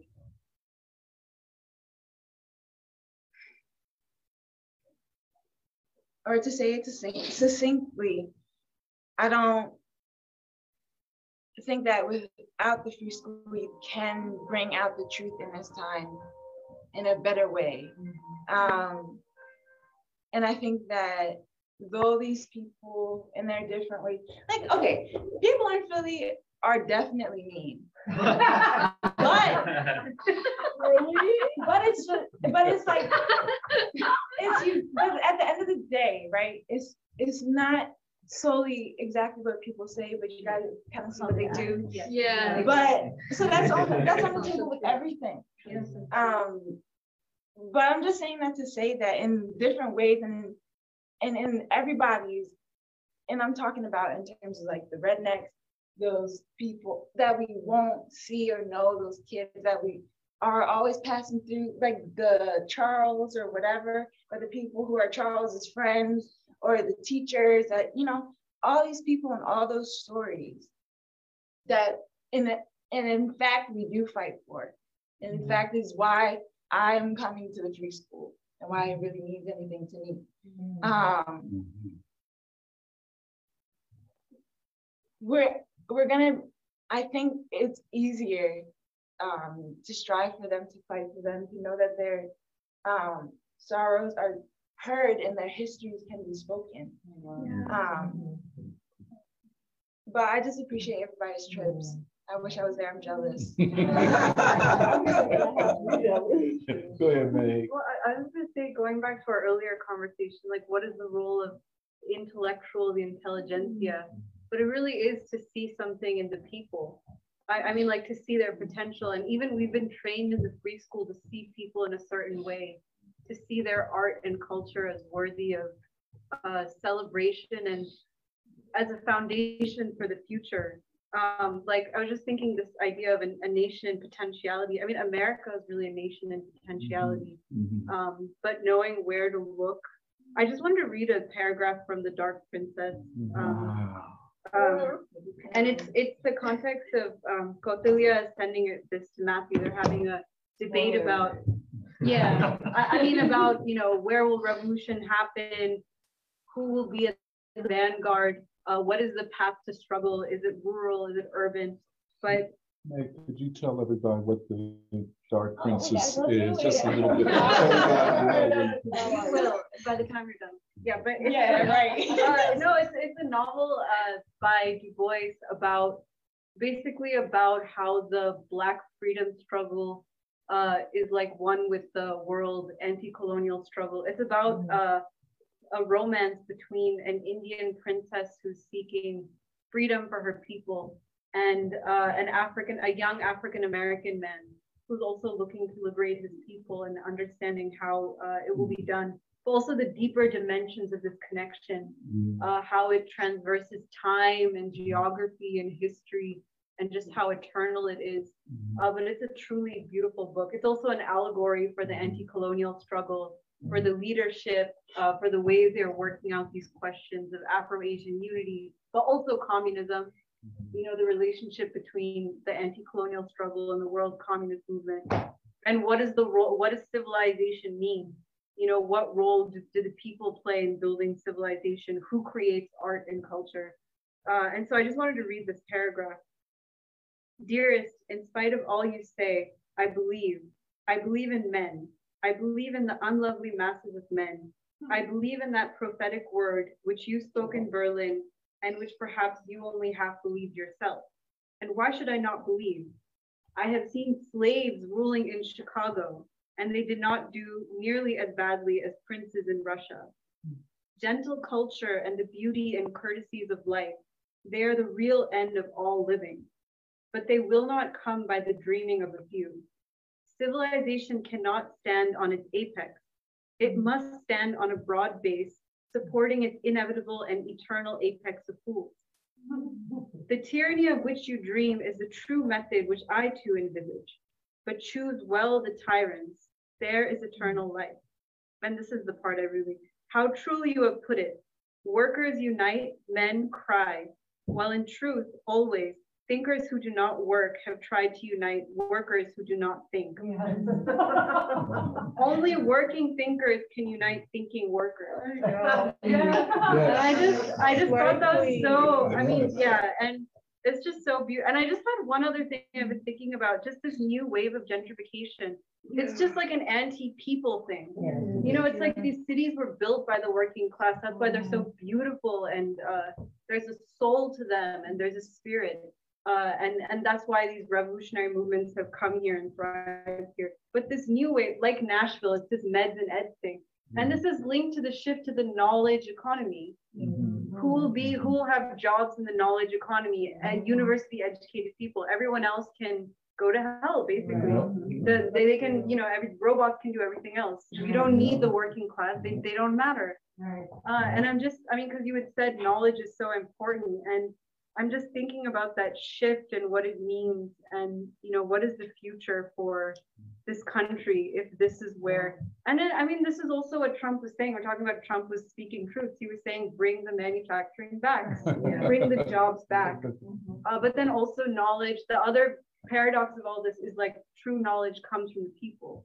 I mean, this is also created by the people. It belongs to the people, um, and it, true knowledge comes from the people. So, I don't know. I was just thinking about that because the way they're building the city, they're building cities into huge universities. Mm-hmm. Uh, you know, mm-hmm. where like the like you're saying the the Chicago, it's almost you can also nowadays you can tell the fate of a city by its university. You know how mm-hmm. prestigious it is, what role it's playing, how interconnected. That's the strategy, and then hospitals also, which is another paradox because so many hospitals, people are sicker than ever, and they're getting worse and worse Right, education. Uh, health, you know, Another Yeah. truth Trump told about Fauci. yeah, yeah, yeah. But just this, I mean, also the class character of knowledge these days, how bourgeois bourgeoisification of the Negro intellectual. My favorite article. My favorite.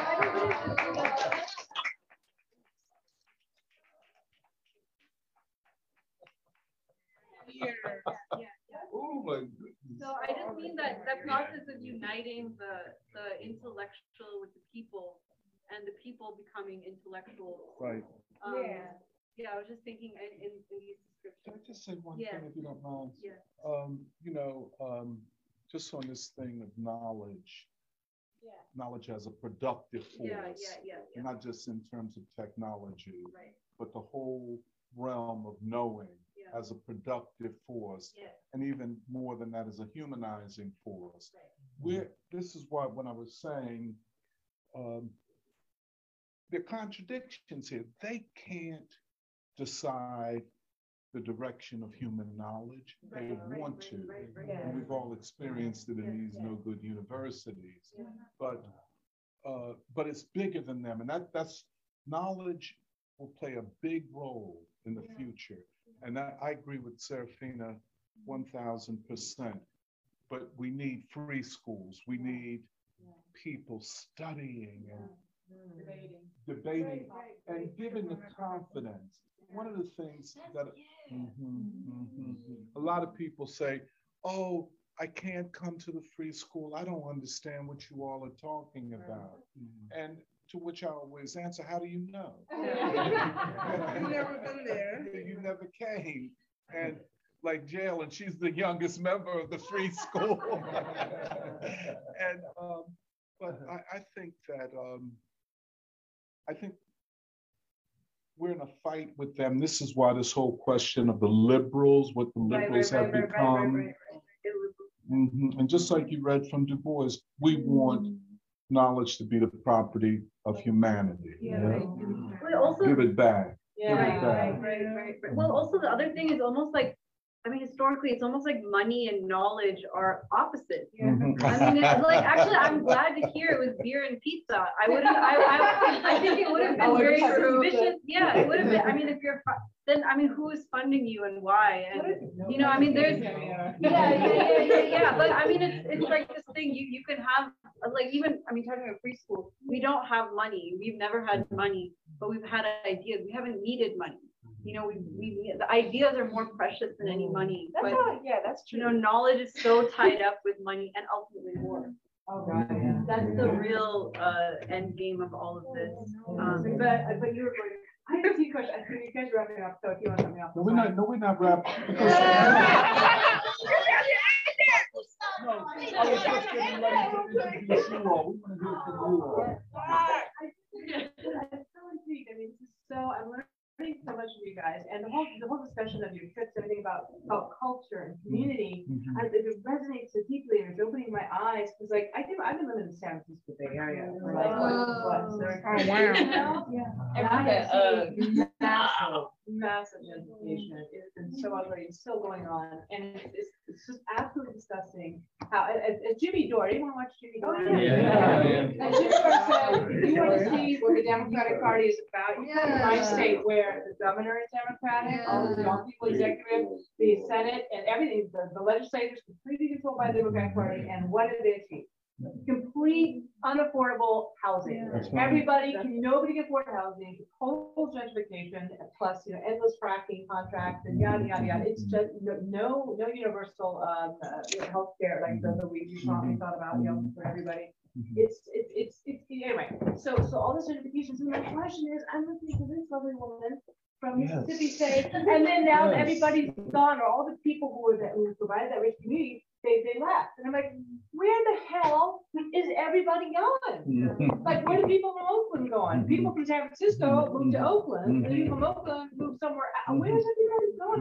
Like, I would, I want to know where the communities, that the communities of color, the poor communities, where the hell they're being pushed out to? Because I think we want to find them in order to like, I don't know, I just want to know, what the hell? What the hell? Where's everybody going? Oh, she's so funny. I like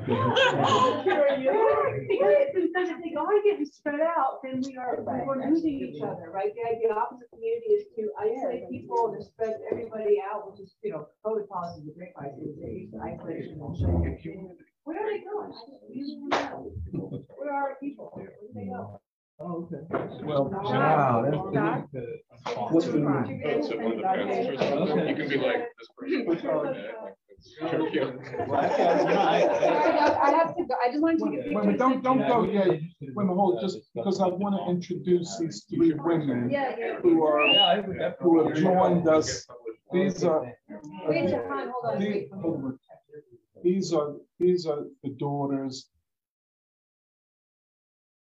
is a peace activist in our history.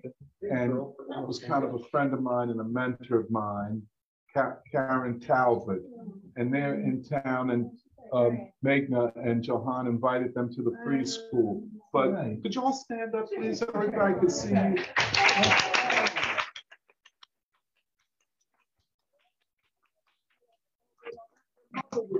Like this.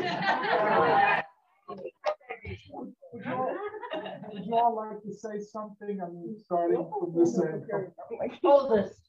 Yeah, no, it's just It's been really inspiring to see all this activity and all these wonderful people here and all the great ideas. And I feel so welcome here and I I hope we'll be able to come oh, back again Yes. soon or get together somewhere else or whatever. This is, this is really beautiful. It's really touched me. I've been having some hard times and this is kind of lifting me up. so- Well, we meet every Saturday, so.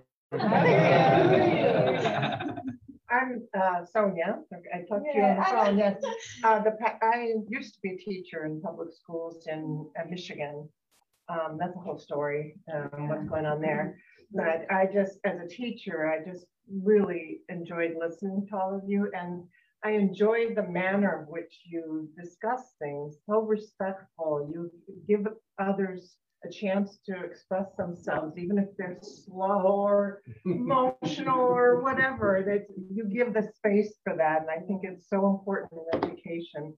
Um, and I, we came here because uh, I spent a year with the help of my sisters going through my mother's papers. She passed some 20 years ago. We were, yeah, we were unable to get through her papers for emotional reasons and everything. Um, our mother, uh, we saw what our mother had done um, in her life and how much she gave to the for peace and for justice and uniting issues and um, fighting, uh, you know, some difficult battles internationally and as a woman. So it was hard for us to go through her papers. Yeah. Um, but we finally did, and um, we donated them to the Swarthmore College. So it's nearby. We were thinking about where's the best place for it because um, of her life, how much she gave.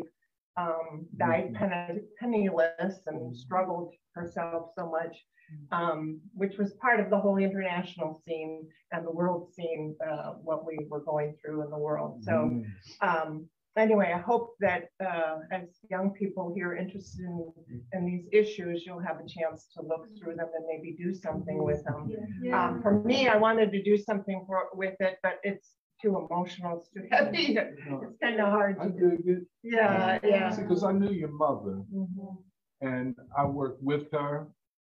And I know sometimes y'all must have felt, where's our mother? Yeah. I know that, but uh, let me tell you, um, Karen Talbot, uh, and it's so good that her papers are going. I, I know what you mean. You know how difficult because I know when my mother died, I couldn't go in the house for five years. Mm-hmm. But I know how that is. But um, you know, I, I just hope you all meet people who can tell you more about your mother mm-hmm. than you all even know, the type of person she was. I mm-hmm. saw with the way she worked with Romesh Chandra and just she was on fire, mm-hmm. total dedication. And I feel that part of the reason I'm like I am is because of your mother and the mm-hmm. experience I had with her. And just, um, she was really, I mean, just a decent person, you know, not hard to get along with. I mean, I don't think you guys could even imagine how she was. And mm-hmm. because she was dealing with everything from the anti-apartheid movement to nuclear disarmament in Europe. And then with the collapse of the Soviet Union, everybody gets pulled. The rug is pulled out where you, you know, where you're assuming something and then it's not there anymore. So Well, yeah, that, it, it really hit home to me when you were talking about um, how big it is to try to I- I- organize a party and, and how, and then in connection with that, how vicious uh, the uh, opposition is. that's right. And um, And they so, knew, they knew who your mother was because she's on that global scale and, you know, the CIA. And she was, spoke, she spoke as a woman that was from the United States. Absolutely. Which was a big deal, you know, because of our history and our role in the world. So um, I just wanted something done with her papers. Not so much, well, but I love her. I loved her, you know, Yeah, she's my know. mother. But but it's bigger than that because of what she stood for, what, what- because of what the World Peace Council stood for. It's something that we need done, you know, desperately. And so we need, by remembering these things, I think it helps uh, uh, future generations, Yes. you know, so. Uh, and thank you for inviting us. I, I, I found you guys because I was doing a little research. Um, well, I met Romesh, we all met Romesh. Yeah, I, I lived in Helsinki, she did too. Yeah, and I then went to Moscow, went to school there. So, um, so, you know, when I was doing some research a little bit with my mother's papers, I Googled and I found Raju, you know, the article about Ro- Romesh. It was just, it hit my heart, you know, it was um, wonderful to read that interpretation of Romesh and his importance. And it just reminded me of the importance of the World Peace Council and what my mother did and others in the Peace Council. Can I ask you, because I was, t- I tried to tell them about Romesh and the kind of guy he was, you know, he was just always moving and always.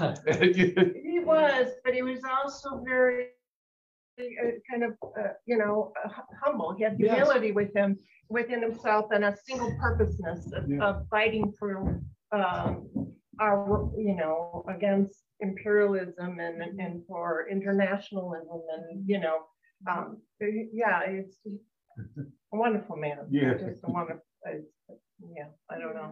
You could tell when you're buying him that he was a leader, a real leader. You know, wasn't uh, someone that would brag or you know. Just, he was a wonderful man. Yeah. I mean, I heard that when he was in jail, I think he was in jail in India because he was fighting, I guess, for the Indian Oh, I freedom about that movement. He was jailed and he um he actually organized the bars and Mhm. radicalized them. and like that, that- that's the kind of guy he was. So I thought it was pretty cool. That- That's the one thing I remember about Uncle. I, we always called him Uncle Romesh. No, you did it! I didn't expect No, that. I mean, I, you know, it's hard to speak because there's so much uh, you know, inside, there's so much you want to say. So I, I, I, I don't know, I have nothing more, I guess, to say at this point, but. Well, maybe, maybe if you all could come back when we celebrate the tenth anniversary. of the Yes. Because it would be good, because peace is such a central part of our thinking and what we do. If you all could come and talk about Romesh and, and mm-hmm. Karen mm-hmm. and the World mm-hmm. Peace Council, would be Yeah, very maybe, useful. Where do yeah. y'all live, by the way? Well, I'm, I'm, a- I'm in the West Coast, but I could do like a, you know, you got your own internet. Oh, Zoom, yeah, yeah. You know. I'm in Detroit. Oh, and, But I feel like Detroit's my home. I was born in Detroit. Right. Oh. We used to have hootenannies in our house. and Yeah, All these see. people come to our house tell- and you do gotta tell them what a jamming and all kinds of They don't know what a is. Tell them what a hoot nanny is. Hoot nanny is when you invite a lot of people over, you play music, basically. Oh, Folk music, yeah. I never thought that was the actual thing. It's a I've heard of it, but I never thought of that. Yeah, thing that yeah, happened. yeah. That's cool. We- But we, we, I think we, all three of us feel, even though, you know, where was our mother half the time and she didn't make the cookies and, you know, all that. Although she did, that she was the president of the PTA when we were oh. kids. And- and- and- and had a bluebird um, troop and, but that, you know, that wasn't when we were little and, you know. But we were fortunate because of our parents too. Our father, our father was um, a U- UAW unionist in um, Detroit, Angela Datos. What was his name? Angela Datos. Angelo Datos, yeah, Oh. yeah, yeah, he worked. yeah. And, and our stepfather, her father was uh, Steve Talbot, an Oh, yeah, yeah, I know him. I Um, heard, Native yeah. American Studies, just Yeah. passed a few, just fairly recently. around So his, lot of power. his- yeah, his students alca- occupied Alcatraz, you know. Oh. yeah. So I, I just recently read one of his articles about Alcatraz, so. Yeah, uh, we were fortunate growing up at that time, lots going on, lots going on. Well, now I want to say something. Oh, now everyone's looking at me. Please. I don't know. It's just like you know, listening to free schoolers. Uh, you was like, y'all have so much emotion, and I was like, yeah, that's what they, that's what these these people do. You. That's what this group does to you. they, you, they welcome you, and they make you feel emotional and stuff. And that's one thing. Like I like to see uh the free school, and you know when we talk about it, cause I wrote about something that was like some. So far, the world's like relying on machines, and machines are doing everything, all the work. And like sooner or later, it's like people will want to replace us with machines. Mm-hmm. And I was like, well, I mean, that's like fine and good, but like the one thing a machine doesn't have that humans do have is emotion, mm-hmm. heart, mm-hmm. thinking, all feelings.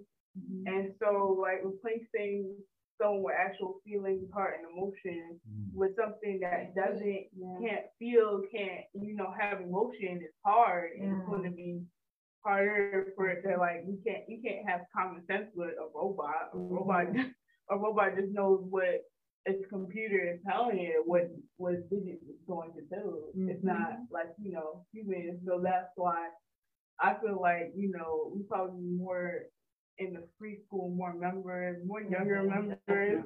Yeah, I agree, I agree. My granddaughter. And like, cause like people don't understand, like there's certain things that are precious and takes oh, time. Mm-hmm. And like you're learning something new that you don't even really know about. Mm-hmm. Mm-hmm. and it's always like something new. It's like I haven't been going here long, but I was like coming here is like you know, it's really easy to catch up with what's been happening mm-hmm. and what's going on, and it's easy to understand. Mm-hmm. And it's like, right, you said Americans are mean. oh, like, children my age, like, children oh, my Oh, yeah, no age. doubt. Yeah, Yeah, no children doubt. my age, they like, they were, like, all I hear, like, before I left school, like, all I heard was like, yo, y'all been hang up crib or something, what y'all gonna do?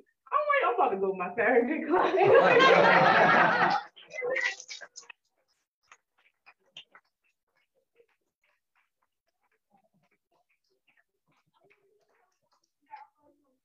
Well, my Saturday classes, I can't, I cannot talk to y'all right now. I'm in class. but like you get to meet new people and it's always someone new. Yeah. It's always someone new here. And it's like it's good to like get different opinions, different emotions, and like that like.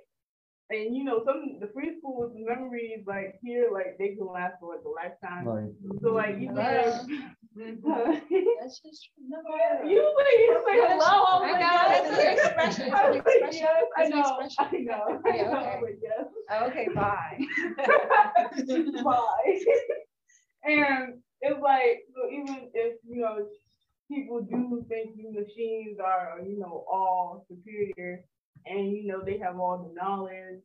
Like it's certain questions that are beyond a computer. And there's certain mm-hmm. answers you can't get from a computer. You have to look at a book. You have to look at documents papers, and there's certain memories you cannot have with a computer and it's certain feelings that a computer is not gonna feel. Mm-hmm. Like I wonder how they're gonna replace therapists for a machine. Yeah. Like how you gonna They're how you doing gonna that. right how you gonna Teachers. right or They're trying to teachers. replace teachers. They're They're gonna give the in- longest answer as ever when it's like a really easy solution to the answer. You don't have to describe every detail of it.